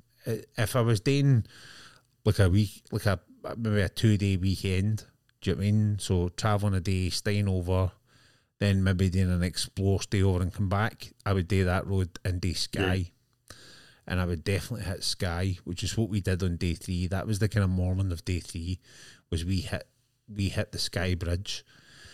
We went over into Portree, and um, we took the road to Uig, which is the A855. Now, at Uig, if you there's a road signed for the, I think they pronounce it the Quarring, right? Q U I R A I N G. Right? This takes you on a single track road over the hills, and I can only say it's prehistoric, right? In terms Really? of the rock formations. If you saw a pterodactyl flying past, you wouldn't have thought twice about it. You'd just have thought it should have been there. It's so spectacular. I, I mean, I've never seen anything like it. It's absolutely phenomenal, and it makes you feel so small just by the sheer size of it. Interesting story. At the top, there's a car park where you can park and you can go and take pictures. Fair play to Skye, and I don't mean the TV network. Skye have actually started. They've put a paying display in the car park on the top of this single track road and it's at the top of this hill, and they've got a wording on it. It's absolutely quality. You're like, nah, fair play. You know what I mean? Make your money where you can. Absolutely. How did it? How did they? Um. How did they? Uh, thingy that though? Have they got a guy hanging about it? Yeah. got a guy in a van. Now, here's where travelling with a minor celebrity comes into bo- comes into effect. We obviously Yeah. park the bikes up, and the boy can walk in there, all in fluorescent yellow. Yeah. the fluorescent yellow trousers and jacket, etc. Comes wandering away there, then realises it's Bruce. The boy's got a Kawasaki GTR fourteen hundred the same as one of the bo- one of the boys on the tour, Paul. Paul had a mm-hmm. GTR, and he was riding it, and obviously he comes wandering away there, notices it's Bruce, watches Bruce's channel, parking gone, parking not a problem. Brilliant. Sweet. We're like that. What? Unbelievable. So I so that was quite interesting. Do you know what I mean? By just by curiosity, what were they charging for the parking? I don't know because we never got to that point. Do you know what I mean? I would imagine it would have been like a, a pound or something like that. Do you know what I mean? A pound for an hour or something like that. I don't think it would have been overly much. Do you know what I mean? Given the volume of traffic that's in that was in there and then that was coming up the way when we were going down the way, I would imagine it'd be a pretty decent turnover. Do you know what I mean? Yeah. But you never know. Now, I'm curious now. Is that is so that viewpoint then is that Duntulm viewpoint I don't know. If it- dinosaur footprints Duntulm Castle was that what it was or was it is further that round? is it in the top third? It's the top third, yeah. It's right up there at the top. Aye, that might a viewpoint. that might there. have been it. Um, because it was way up past Did it have a did it have a cairn thing there? a cairn thing. Is that a cairn thing? No, Um, I'm now just curious what it cost to park there. what did you say? The caring? A cairn? Did it have a cairn sitting when you looked out? No, No. Don't Ah, think right, so. Okay. Anyway, right. Well, um, I will. I will do some um, investigation to find out how much it cost to park. To be honest, right? To be honest, right? We only did the top third of Skye, and I would quite happily go back and spend the day on Skye and just do more of Skye. Aye. because Skye's got there's a lot on it. Do you know what I mean? And we only did that top part, and it was just absolutely spectacular. Do you know what I mean? Absolutely phenomenal. Um, but coming off Nice. of Skye, we headed. Um, we took the A eight ninety to Loch Carron, and again this this route's this route's again unreal. Um, and it's unreal for a different reason. Every corner seemed to be a different country. I mean, we could we could have been honestly, if you didn't know any better, right? If I just showed you pictures, you'd have had three or four guesses at where each one was. Because at one minute Right. you're in Scotland and it looks like Scotland. It's very typical. Next minute you're on a road where you would swear it was it looks like the Alps. Next turning was looked like Canada and the Rockies. Then we were in this bit where there was like really soft hills and loads of trees. And one of the guys went, "This could be Yosemite Park." Do you know what I mean? There's just loads and loads of different. I, I was I was astonished just how much different, not even different areas. It was just different sections of the same road looked like completely different places. Do you know what I mean? It's not as if it was, and it's not as if it led in. It was just like one minute you're in this part, next minute, bang, it's like com- looked completely different. It's just absolutely mental. Really good road. That really, really enjoyed Nice. that bit of road. Um, we stopped at Loch Carron Hotel, which seemed to be the kind of only place open for lunch. And again, this is this is this is a common theme as we get further and further up.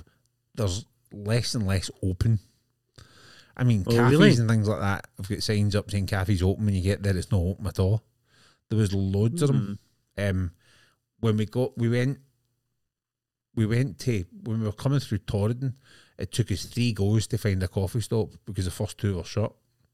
And you're like, Wow. how can that be making money? It's just that it's really frustrating. That that was a lot of these things are kind of made are retireable things, aren't they? People buy them. Aye, but it's like to- to- it's the Mm. it's the tail arse of May. The weather was nice. Why the hell are you not open? Do you know what I mean? Um, Yeah, and I, and Simon said when they did it last year, they did it at the tail end of August, and still it was different shit that was open and different shit that was closed this time than what it was the last time. And you're like, they must just go, oh, fuck it, it's two o'clock. I'm having a, I'm just shutting the place. You know what I mean? I'm away. And you're like, what? Um, but aye, but if you're up that way, Loch Carron Hotel is great for lunch. Really reasonable. The views are just phenomenal out of the out of the loch with the hills and stuff in the background. So we left Loch Carron and we obviously head towards Applecross, which obviously everybody knows. Now this is obviously Aye. the start of Bealach na Ba or the Pass of the Cattle. Um, again, everybody knows this road. Everybody's seen this road. Everybody's Mhm. seen stuff.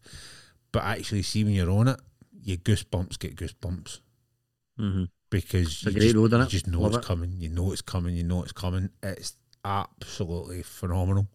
Um, I mean, you get to the top, it's just the view. We were lucky. It was absolutely crystal clear. The view was spectacular. Do you know what I mean? I'm sure I put pictures up in the socials because obviously we got a sticker on a pole. Um, I tried to I get it in a particularly like position. the I, I like the what it says in the in the in the warnings. This road rises to a height of two thousand and fifty three feet with gradients of one in five and hairpin bends. Not advised for learner drivers, very large vehicles or caravans and motorhomes after the first mile. There you go. Aye, no, I seen vans and everything coming up doing it. Aye, it's, that, that's just a lot. that's It's more just- like guidance than anything else. You know Aye. aye. definitely no Not rule. a rule, more of a guidance. I've got a, I've I've driven it in a car. I've never driven the bike, but I've driven in the car and I took a, a time lapse of it. And there's one point we had to reverse halfway down it because this big massive Thing lorry was coming along. There was a standoff between a flatbed coming up and Mm-hmm. a Tesco delivery van coming down the way. We Was were there? obviously up at the top at this point off the bikes of an Wonder, and you could just see, and the guy in the Tesco van, fair play, wasn't he hanging about? That's clearly his normal daily route, which is sounds Mm-hmm. like a decent daily route, but he was tanking it down there. And obviously he's coming down, and then there's like a kind of Mexican standoff between the two of them, and you're going, well, I'm getting the guy coming up supposed to key away, I'm pretty sure. The guy coming down's get right away. No, would they back up? No, Mexican standoff, which was quite funny to see for that height. You can just see these two Aye. little white things not actually going anywhere, which is interesting. But there you go. Um, we left the Bealach na Ba and we headed along the A896 to Kinlochewe. Um, we then went on to the 832 and then the 835. Did you stop? You didn't stop in Applecross at all then? No. When I've eaten in the Applecross Inn, it was lovely. Applecross Inn, Aye, a lot of folks say it's nice. It's in my, it's in the North Coast 500 book. Um, Aye. MD that's Seafood's uh, amazing, isn't it? Yeah.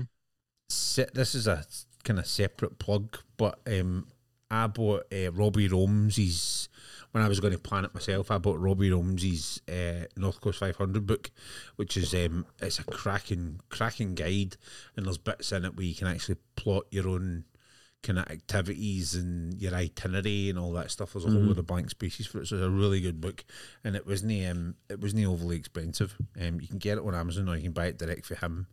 Um, so highly recommend that one. Cool. Um, but yeah, halfway or partway along the uh, 835, we stopped for the night um, at a place called the Aultguish Inn, which, to be honest, is my favourite hotel of the whole trip. Um, it's run by a Romanian family, um, and they could not have been any nicer, uh, and they could not have. Nothing was an issue. Nothing was a problem for us. Um, a funny story when Bruce booked it originally, he said, "Oh, I've got fifteen um, coming," Mhm. and she went, "Oh, she says, um, I've only got fourteen rooms because Mhm. the other rooms are booked out." Um, no, she says, "I've only got thirteen rooms because the other ones are booked out." And he went, "Oh right, um, I, I could maybe ask the guy, a couple of guys to share." Blah blah. She went, "Oh no, no." She says, "She says, can you and Simon share?" And she went, "Aye." She went, "Oh, that's fine. We'll just build another room." So they built a f- separate lodge thing onto the side of the hotel just to accommodate. Do you know what I mean? Really? Aye. Wow. Uh, aye, absolutely phenomenal. Um, the food was tremendous. I mean, they even came out after the meal and, and gave us this complimentary uh, Romanian raspberry raspberry liqueur on the house, um, which actually tastes like kind of Benylin and Calpol mixed together. Uh. It's quite aye, but there you go. Just shows you go all the way up through Scotland and your your best hospitality so far is a Romanian family to Romanians. Aye, who've exactly. got, who've who've got a, a hospitality industry there that's open. I know, I know, which is mental. But then, in fairness, right between, I think there was a there was three other rooms that had couples in them, and then us, and that was that pretty much full. Do you know what I mean? That was the Yeah. hotel full. So you know I mean we were we were occupying the whole thing, but it's so quiet up there. It's so peaceful. There's nothing about. It's just it's just dynamite. Um, and you could literally just sit in there and have a few beers, and the rooms were the bed was just unbelievably comfy, unbelievably comfy. But that might have been the 230 miles of pure scenic bliss that we'd done that day that got us to that. Um, following day, we headed for Ullapool again, eight three five. Just again, it's another road that every bend's just spectacular and got some phenomenal views Aye. on. Um, the eight three seven takes you to Lochinver, um, which is again a nice, good spot for a coffee. Ain't it looking, but it's beautiful. Yeah. Aye, it's lovely up there. Um, Ullapool apparently is the most romantic town in Britain. I think. Is it? I think so. If it's not, it's definitely the, mo- the most romantic town in uh, Scotland. I'm pretty sure it's in Britain. Um, yes. Uh, after Lochinver, um, you then cut onto single track roads. Um, B869, um, which is Achmelvich, and it's again single track with passing places, and it is just phenomenal riding. If you like Yeah. single track roads, which I love single track road, I was in my absolute element. I was doing Tail Point Charlie this day, so I was dropping right off to get pictures and nice, plenty of like slow footage and stuff, letting the guys get away ahead so that I could spank it along those roads because it just the pan absolutely loves it. The only thing I'll say about that road is, is one in May, lambing season, loads of wee lambs about. So you need to watch for sheep and You got to be careful there, aye, Aye, absolutely. The sheep yes, are fine. yes. The sheep are well acclimatized. They just fucking they just give you a look as if to say, It's alright, big man, I'm staying out here, just plough on. But the wee lambs, because they've not the summer yet, are just a bit oh skittish. Um Mhm. The sheep usually get in between you and the lambs. So that the lamb's are not going to go anywhere. We never had a, a kind of squeaky bum moment with them, but it's just one to watch out for. The other thing you need to watch out for on those roads, um, or across that top part, is deer. Now I've got a video of two big fucking huge deer bouncing through this guy's back door. And when I say bouncing, I mean they jumped like a three and a half foot fence and it made it look Wow. easy. Do you know what I mean? And just a boing. Um, and then the other thing you need to look out for is gold eagles. We saw Ooh, we- really? aye, we saw we saw I missed the first golden eagle because it just dived and I wasn't watching. But I saw the next two after that, which I'm pretty sure I've got in footage. I just can't remember where. And I will find them at some point. But that's that's you know what I mean, again, you need to really just keep an eye out. Um after the single track road, you end up obviously at the Kylesku Bridge, which again is one of those smaller in real life than what you think. But again, Mhm. it's just a nice place to pull in, get a picture and stuff like that. It's terrible if you need a pee because there's no toilets there.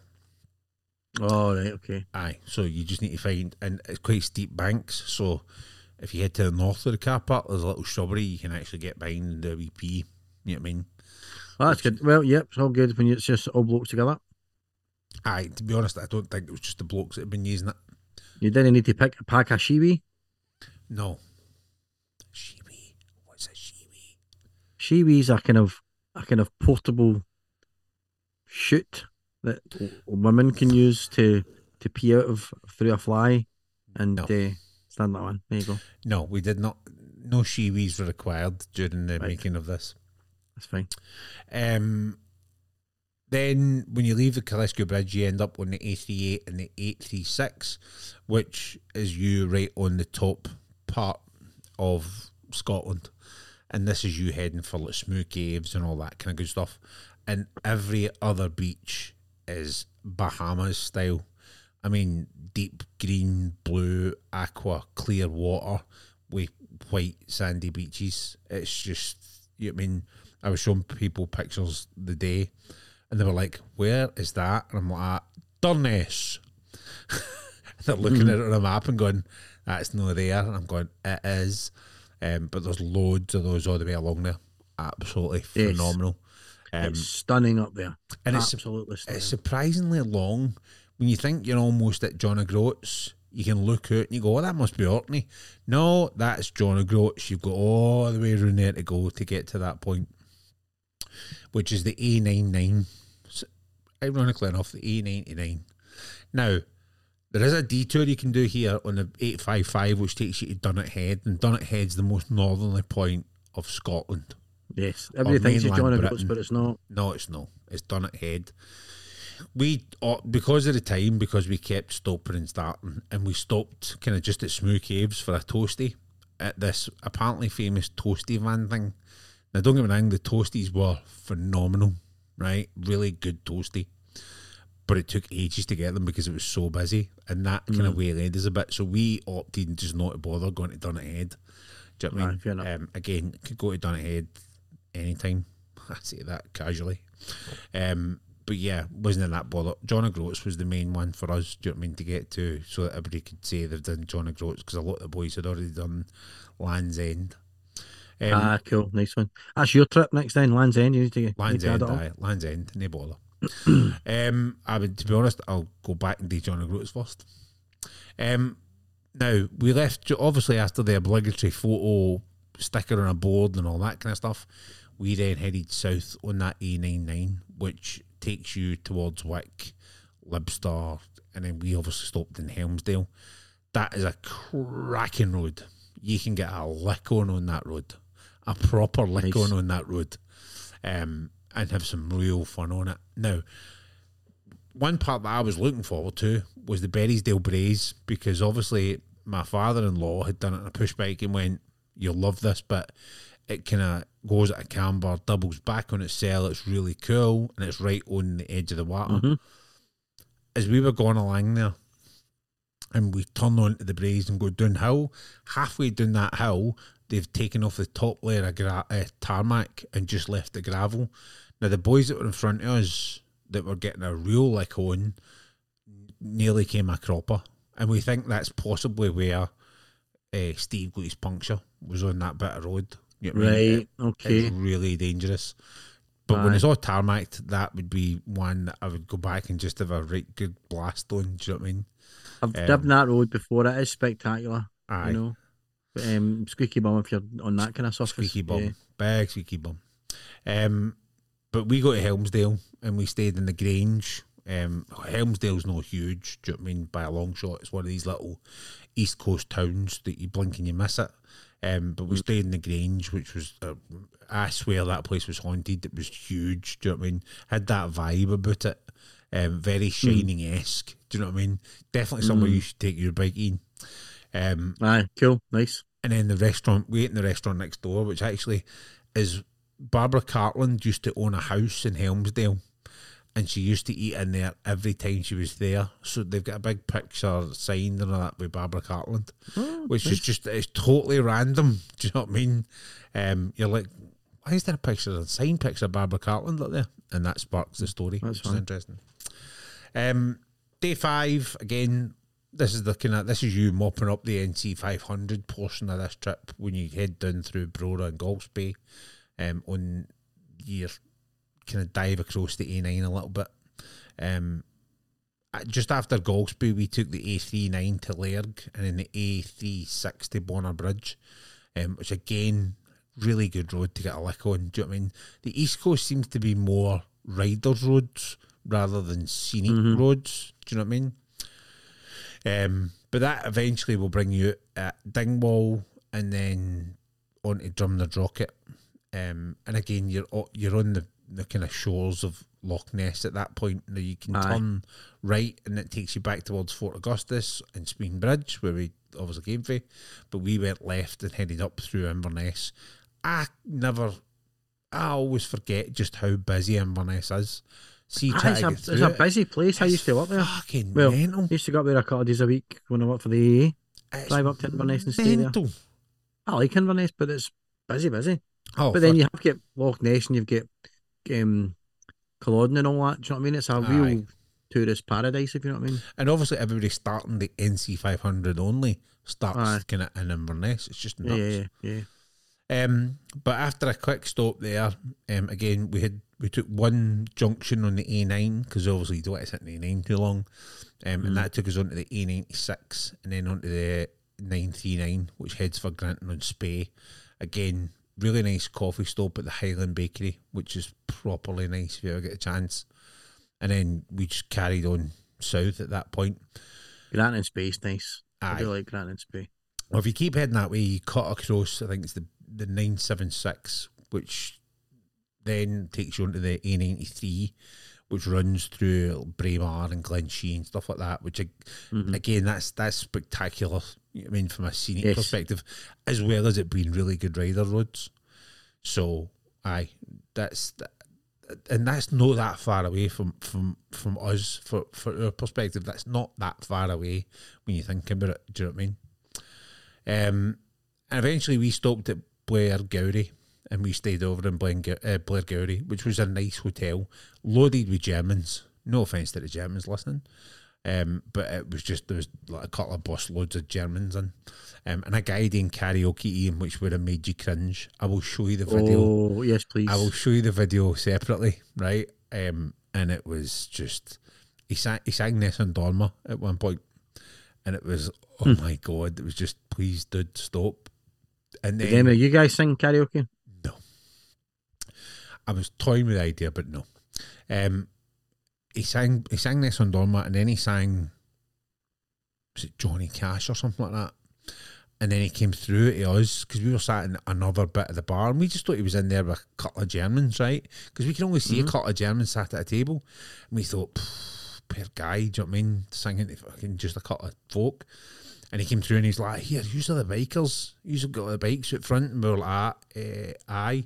He went, You couldn't come through and sit, could you? And we were like, Ah, oh no, we're having a catch up and that. He went, It's just for one song. I want to sing ACDC. And I don't think they're quite into it. Whereas if you all come in and sit, I can get away with singing it. And then he can go back, he can come back through. And I went, Aye, right, come on, boys, let's go through. So we went away through and he sang ACDC. He sang ACDC trying to be Brian Johnson Right. right? And I've got I that. take it, but I take I've it he wasn't very good then. No, he was. He was. Don't get me wrong. His Elvis was pretty decent. Do you know what I mean? But he kept singing songs and trying to sound like the, them, the the artist that he was singing. I suppose that's what quite a lot of folk do. Aye, fair And enough, right? like- yeah, okay. It was like, hmm. But I'll, I'll I'll share the video with you separate, listeners. If you're listening, I'm really sorry you're not going to get to hear that one. Um, but I unless unless Ian finds it particularly funny, in which case we might just sneak a wee snippet up. I don't know how copyright works if somebody else is singing ACDC, pretending to be Brian Johnson. I've got a funny feeling that judging by how you've decided, described it, the algorithm will never think it's ACDC, so we're all right. Well, like that. What is that? Um, day six is our last day um, as a as a collective, um, and again, these the following roads again are they're not littered with spectacular scenery for the best part, but they are really yeah, the, really the further south you get with those roads, are, it's, is more functional. Aye, but they, but they are good from a motorbike rider Mhm. perspective. They are really fun roads. So again, we headed on again quick jump across the A9, which is just a mental road if you're having to go across it. Fucking Mhm. bedlam. Um, but we ended up on the eight two two, which is bound for Crieff.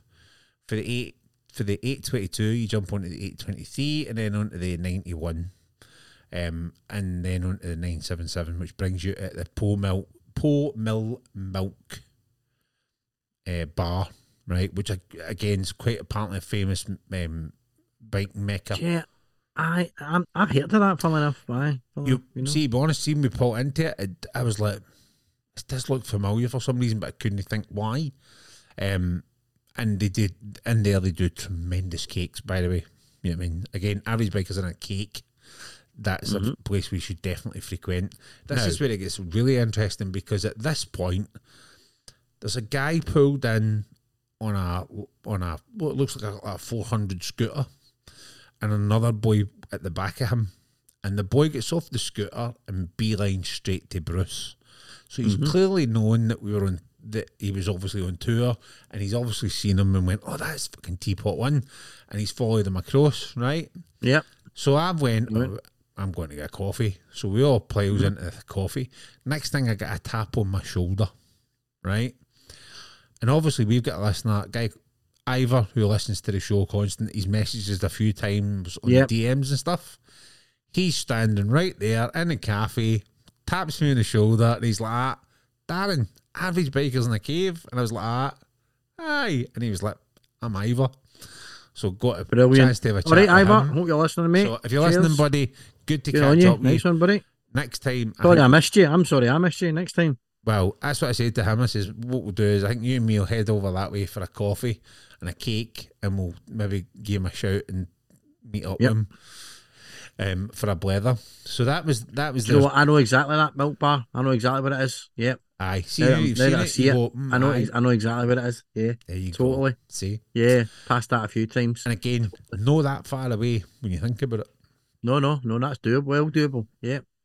Um, we left there obviously after a good coffee and a good catch up and stuff. Um, with with the guys, um, and we headed kind of down into the heartland of Scotland, um, and on to the Kelpies, where we stopped for the guys to have a look at the Kelpies. Um, You've got to admit they're spectacular. oh, even even the minute you Even if you're st- just driving past them the road, they still they just appear, aye, and you're like, aye. And never mind when you get right up. Never mind when you get right up and you get a three meter selfie stick and you've got it r- fucking right up. Do you know what I mean? Then they look spectacular. Um, for the Kelpies, we went on to Whitburn where we had a little bit of a fuel stop um, and something to eat. Um, again, a couple of boys just did a Greggs because it was a Greggs there. I just grabbed a sandwich. However, it was at this point a guy called Dave gets out a a van. I think it was like a, it was like a mobile technician or something like that. Um, anyway, and apologies, Dave, if if I've got that wrong and you sell greengrocers or it was a fish fan, I don't quite remember. Um, but Dave came out and tapped me and he was tapping me on the shoulder again and went, Darren for every bikers in the cave. And I was like, ah, aye. And he was like, ah, oh, good to meet you, mate. I knew you were on thingy. I just saw the bike and stuff and blah, blah, blah. And I was like, all right, this is good to meet you, mate, blah, blah, blah. And I was like, I says, oh, you know, Teapot One's here. And he was like, oh, is he? Oh, I better go and say hello. Do you know what I mean? So Aye. that made my trip. The fact that he came to see me and recognised me before he recognised the big man made my day. Do you know what I mean? That was Bruce, if you're highlight of my listening, sorry, mate. Aye. It's Sorry, happening. Brucey The boy. tables are turning. The tables are turning. But aye, that was that was kind of see for that point I could have just left and went home. Do you know what I mean? Just like straight across the M8 and straight up the road, but I didn't. Um, but we left Whitburn. We went back down through Lanark, through Biggar. Again, we've talked about those roads. They're brilliant. Um, through Moffat, 708 through Selkirk. Um, on that road, there's um, St Mary's Loch, um, which is another good place. And I think I can't remember if that's where I got the hummingbird cake, or Right. whether it was or whether it was Mill. It might have been Mill, but it was either Powmill or St Mary's Loch. Um, St Mary's Loch, in terms of sitting having a coffee and having a look out at the views, just again, uh, again, it's phenomenal. Um, and then no long after that, you then get into the Kielder Forest, which again, it's the B six three five seven. Um, and as a rider, it is utterly brilliant. I mean, it gives it gives you such a grin. I thought Oh, really? I thought Galloway was was phenomenal. Kielder, Mm. I think, is probably slightly better. Right. Um, the only problem is when you get to the end of Kielder Forest, you're actually in England.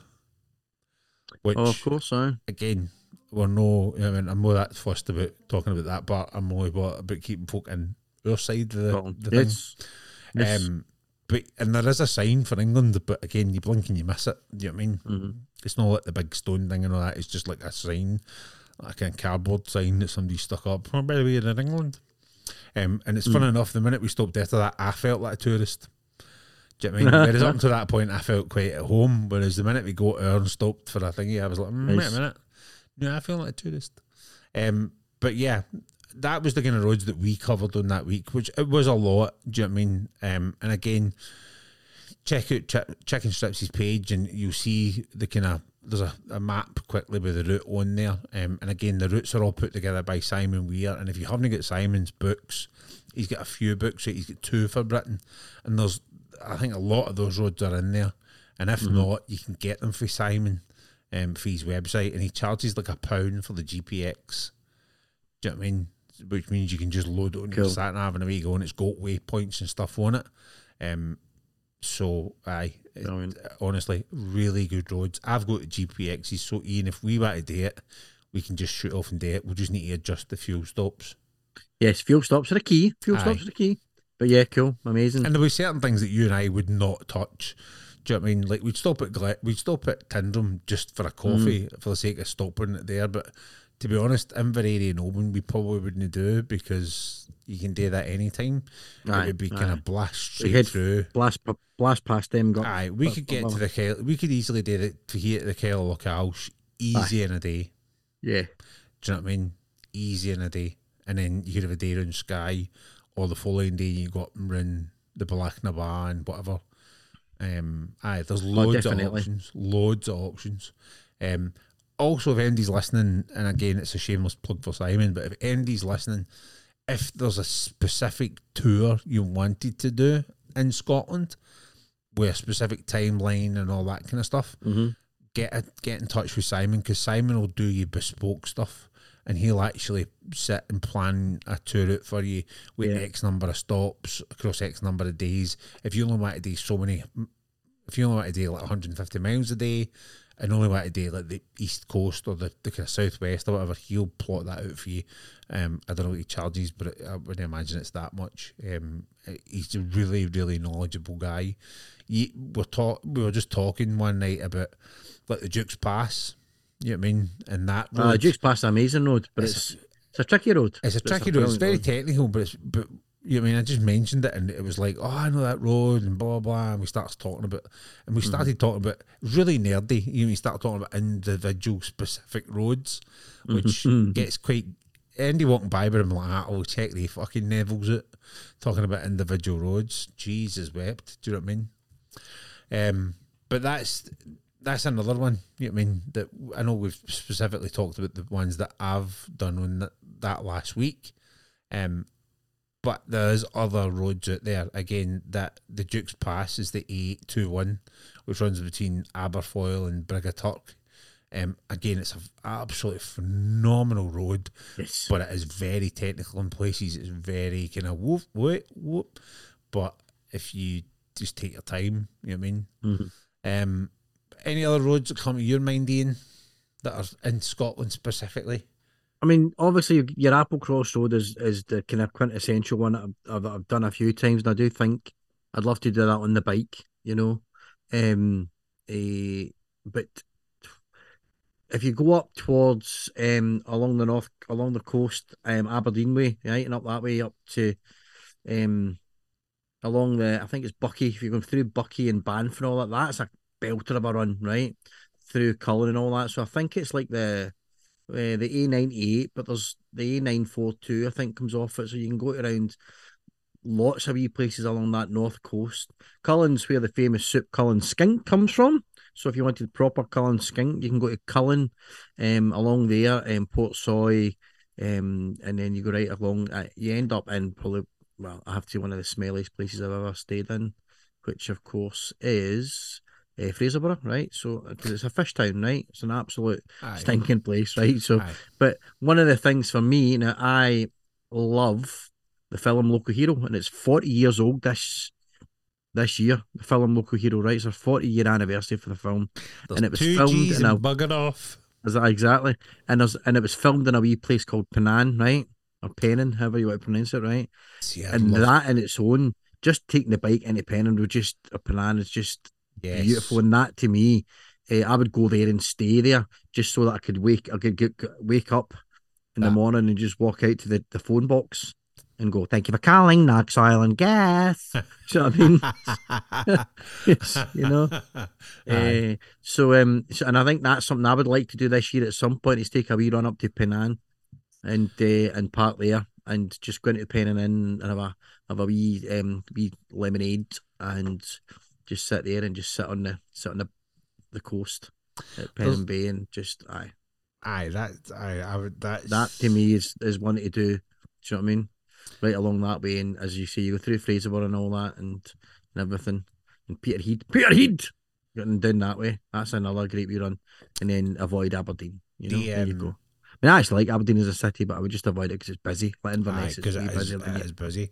you know. The, um, it. Talking about where things were invented, I found out something really cl- an eye opener. Can I say on this trip again, courtesy of Mister Simon Weir. Do you know where the deep fried Mars bar was invented? Well, I, I I would just assume it's invented in Glasgow, but it's it's clearly not. No. Now, is it along at Stonehaven or something like that? Isn't it? Correct. Yeah. Ten so points, gonna- Gryffindor. Thank you very much. So I thought because I remember being up that neck of the woods, and it, uh, I believe the chippy that says we've invented the, has got it on their window. Oh, they, We I think they have. So I have I, I have physically uh, driven past that chip shop that it's, says it. It's invented this- Stonehaven, aye. And who would have thought of all the places in Scotland that would invent the deep fried Mars bar? It was Stonehaven. I know, absolutely. Just Eh, you know, and, and it, it has, of course, got a whole kind of industry of deep fried confectionery. I once went into, um, I once went into, um, the a, a place and they were trying to deep fry cream eggs, just see what they're like, just see how they went. Uh, in Johnston, Johnston of all places, No, they no, were deep frying cream eggs. There you go. So no. Um, Oh, one thing I didn't mention, mind you, uh, not Scotland related, but um, on Sunday there was the, the Distinguished Gentleman's Ride, or as my mates just texted me, the League of Gentlemen Ride. But so I went to your League of Gentlemen Ride, but that was for every League of Gentlemen Ride. Sorry, sorry Distinguished Gentleman's Ride in, in the world, apart from Glasgow, because Glasgow had on on Sunday the Race for Life, so they wouldn't have two big no, kind of that- events aye. that could that would could cause some things. So the Glasgow one is actually this Sunday coming, Oh, and? I'm I'll be I'll be doing that with John. Uh, thank you to everyone that sponsored me uh, so far. Um, I've raised well over a thousand pounds. Um, through loads of yeah, loads of donations. Special massive shout out to some of my friends over in Kansas who have been super super generous. So um, and with some of their donations, absolutely incredible. I know. can't. I can't find my clap button quick enough. That's all right. Have a clap now. And uh, have the clap now. Have the clap now. I don't know if it's that one. Danger. No, it's not that one. no. Hey. There we go. Third Thank you. So thank thank you to everyone that's that that, that, that sponsored both myself and John. Um, I don't know what the, the current ratings are, but John and I were the top two fundraisers at one point uh, in the from the Glasgow ride. I don't know what where we are now. Let me have a look. There was another guy that was quite close to me, but nobody was coming close to John. Actually, obviously, um, No, a lot of John's a lot just- of people, Aye. um, a lot of fans out- and everything dropped in for John, which was brilliant. So. smashed it. Uh, The only way John's getting beat is if Sam decides to do it. Uh, Sam's not in the Sam's not doing it this year. He can't do it this year. He's busy, Oh, what a Um, bummer. but he did share all the stuff and everything. So yeah, so I've done twelve hundred and fourteen pounds. I have raised for um you know uh, prostate cancer and men's health. So Excellent. men's mental health. So thank you very much to everyone about that. That's absolutely incredible. Are you yeah, still in first Um, place? to what it is. Um, I'll just tell you, John's still in first place. I think he should be. So I don't know if I'm second, but I would say it was brilliant anyway. But because you earn that, you get get a wee yeah, distinguished gentleman's patch for doing all the bits and bobs. Oh, You get a wee set of pins because you've because you've done all that, which is pretty cool. So That Glasgow pretty cool. Ride has raised over ten thousand pounds, which is Wow. amazing. Yeah. Um. So That's yeah, thank cool. you very much. Glasgow Ride information says the ride was postponed. It's been postponed to this Sunday just because of something else on the thing. Eh, I am now third. I'm now third. Somebody's beating me by three pounds. So if anybody, somebody, if anyone wants to sponsor me, uh, just three quid, four quid, just to jump me back into Just to get second place, that'd be brilliant. place. Yeah, Gary Winston has jumped up there. Gary, well done for raising all that money. Absolutely amazing, mate. Superb. Um, but I'm currently in bronze place. So um, if anybody wants to chuck, chuck in a fiver just to bump Just me up, bump, bump it up to up. second, um, I'd, uh, I'd appreciate your support. Well, Susan. Susan, Susan's been very generous. I can't fault that at all. So, um, you know, we've still got a few days to go for the Glasgow ride. So, um, there we go. Let's uh, pop in some more. I might just be doing a big another push on the social media there as well. Um, but that's next week, and I'll be doing. plug. I'm just working now. Currently, my my filming and audio setup. I'm going to attempt to connect my Rode wireless microphone into my helmet and then onto a, a GoPro. Did you to- did you share did you share it on your own socials? Yeah, I think so. Yeah. You Mhm. should have shared it on ours. On the I know. actual dingy ones. So that anybody listening, yeah, when whenever Mhm. we did your turn. Aye. Yeah, I'll um, I'll maybe do that. Yeah, so I'll see if I can get it shared this week and get a few here. If Aye. anybody fancies popping in a couple of quids, that'd be good. All for a brilliant. good cause.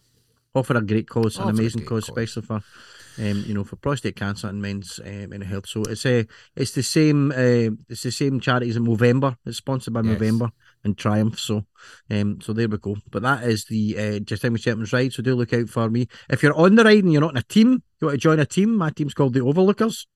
So um, if you feel like adding yourself onto a team, go for it. Pop yourself in and uh, uh, as a team, uh, look for the Overlookers. You can just click on and join. Absolutely. Uh, we'd love to have you on the team. Cool. There we go. We plug for the. Distinguished Gentleman's Ride at the end of the podcast. And quite right. I know I meant to, I meant to say that about you, but we're in the flow, and I thought oh, I'll leave Mm. it and we'll talk about it at the end. But you beat me to it. Um, just thinking, you know, the other place we're talking about, obviously, local hero and being in that little place.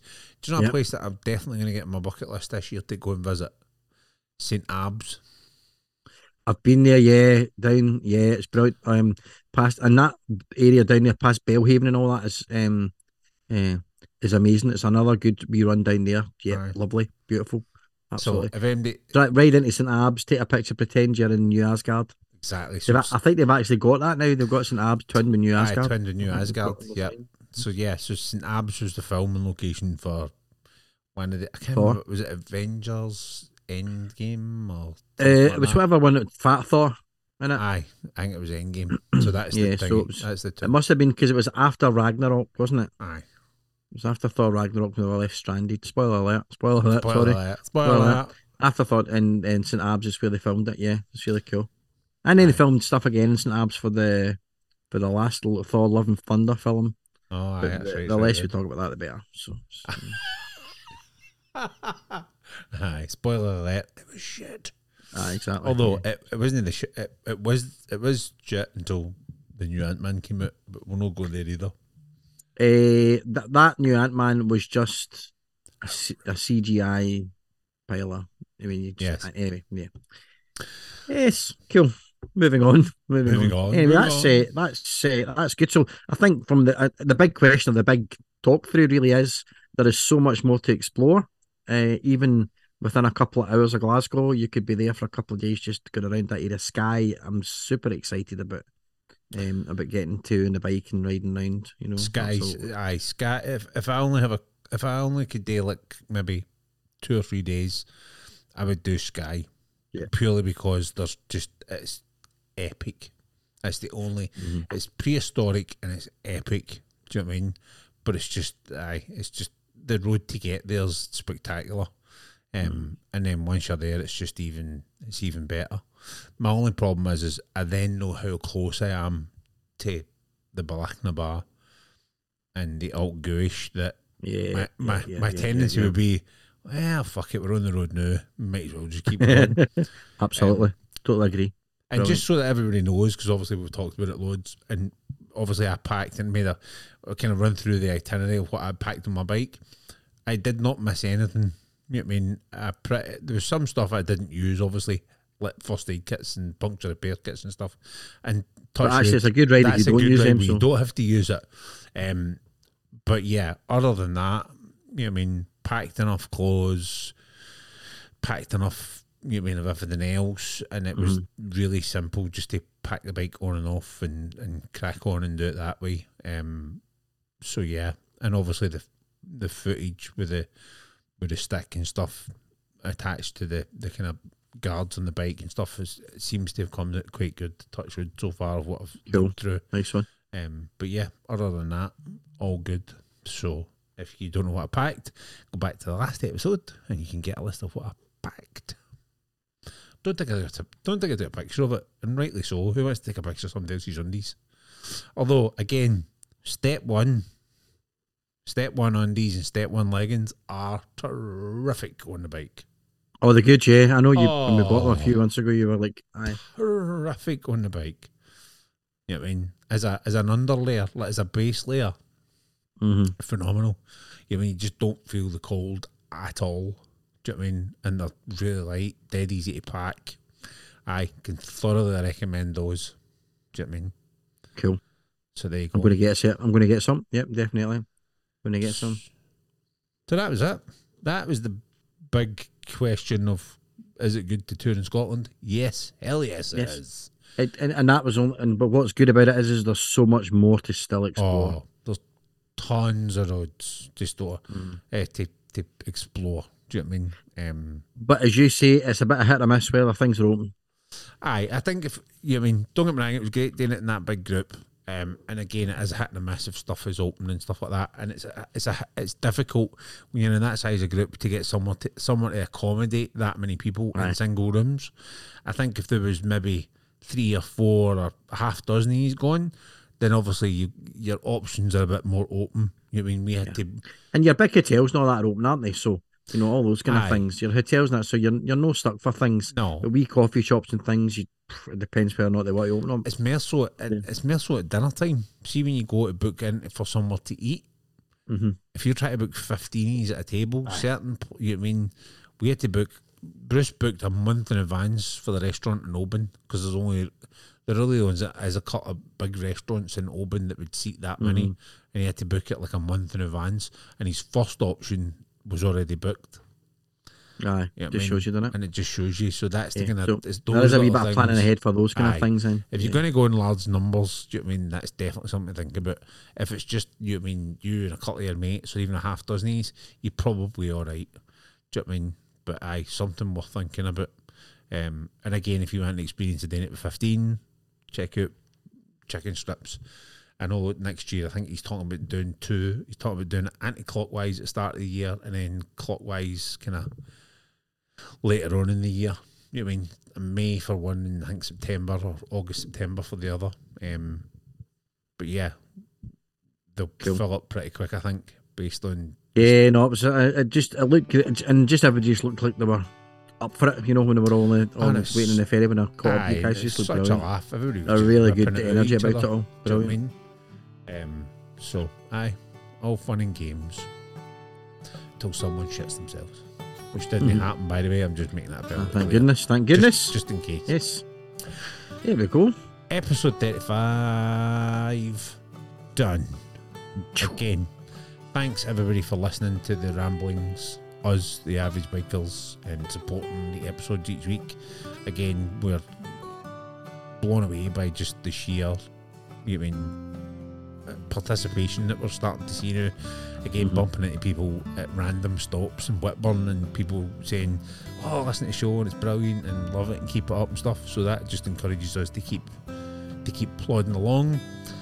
Um, so massive thanks to all you that listen, follow, comment. Again, remember these just are the opinions of a couple of average bikers.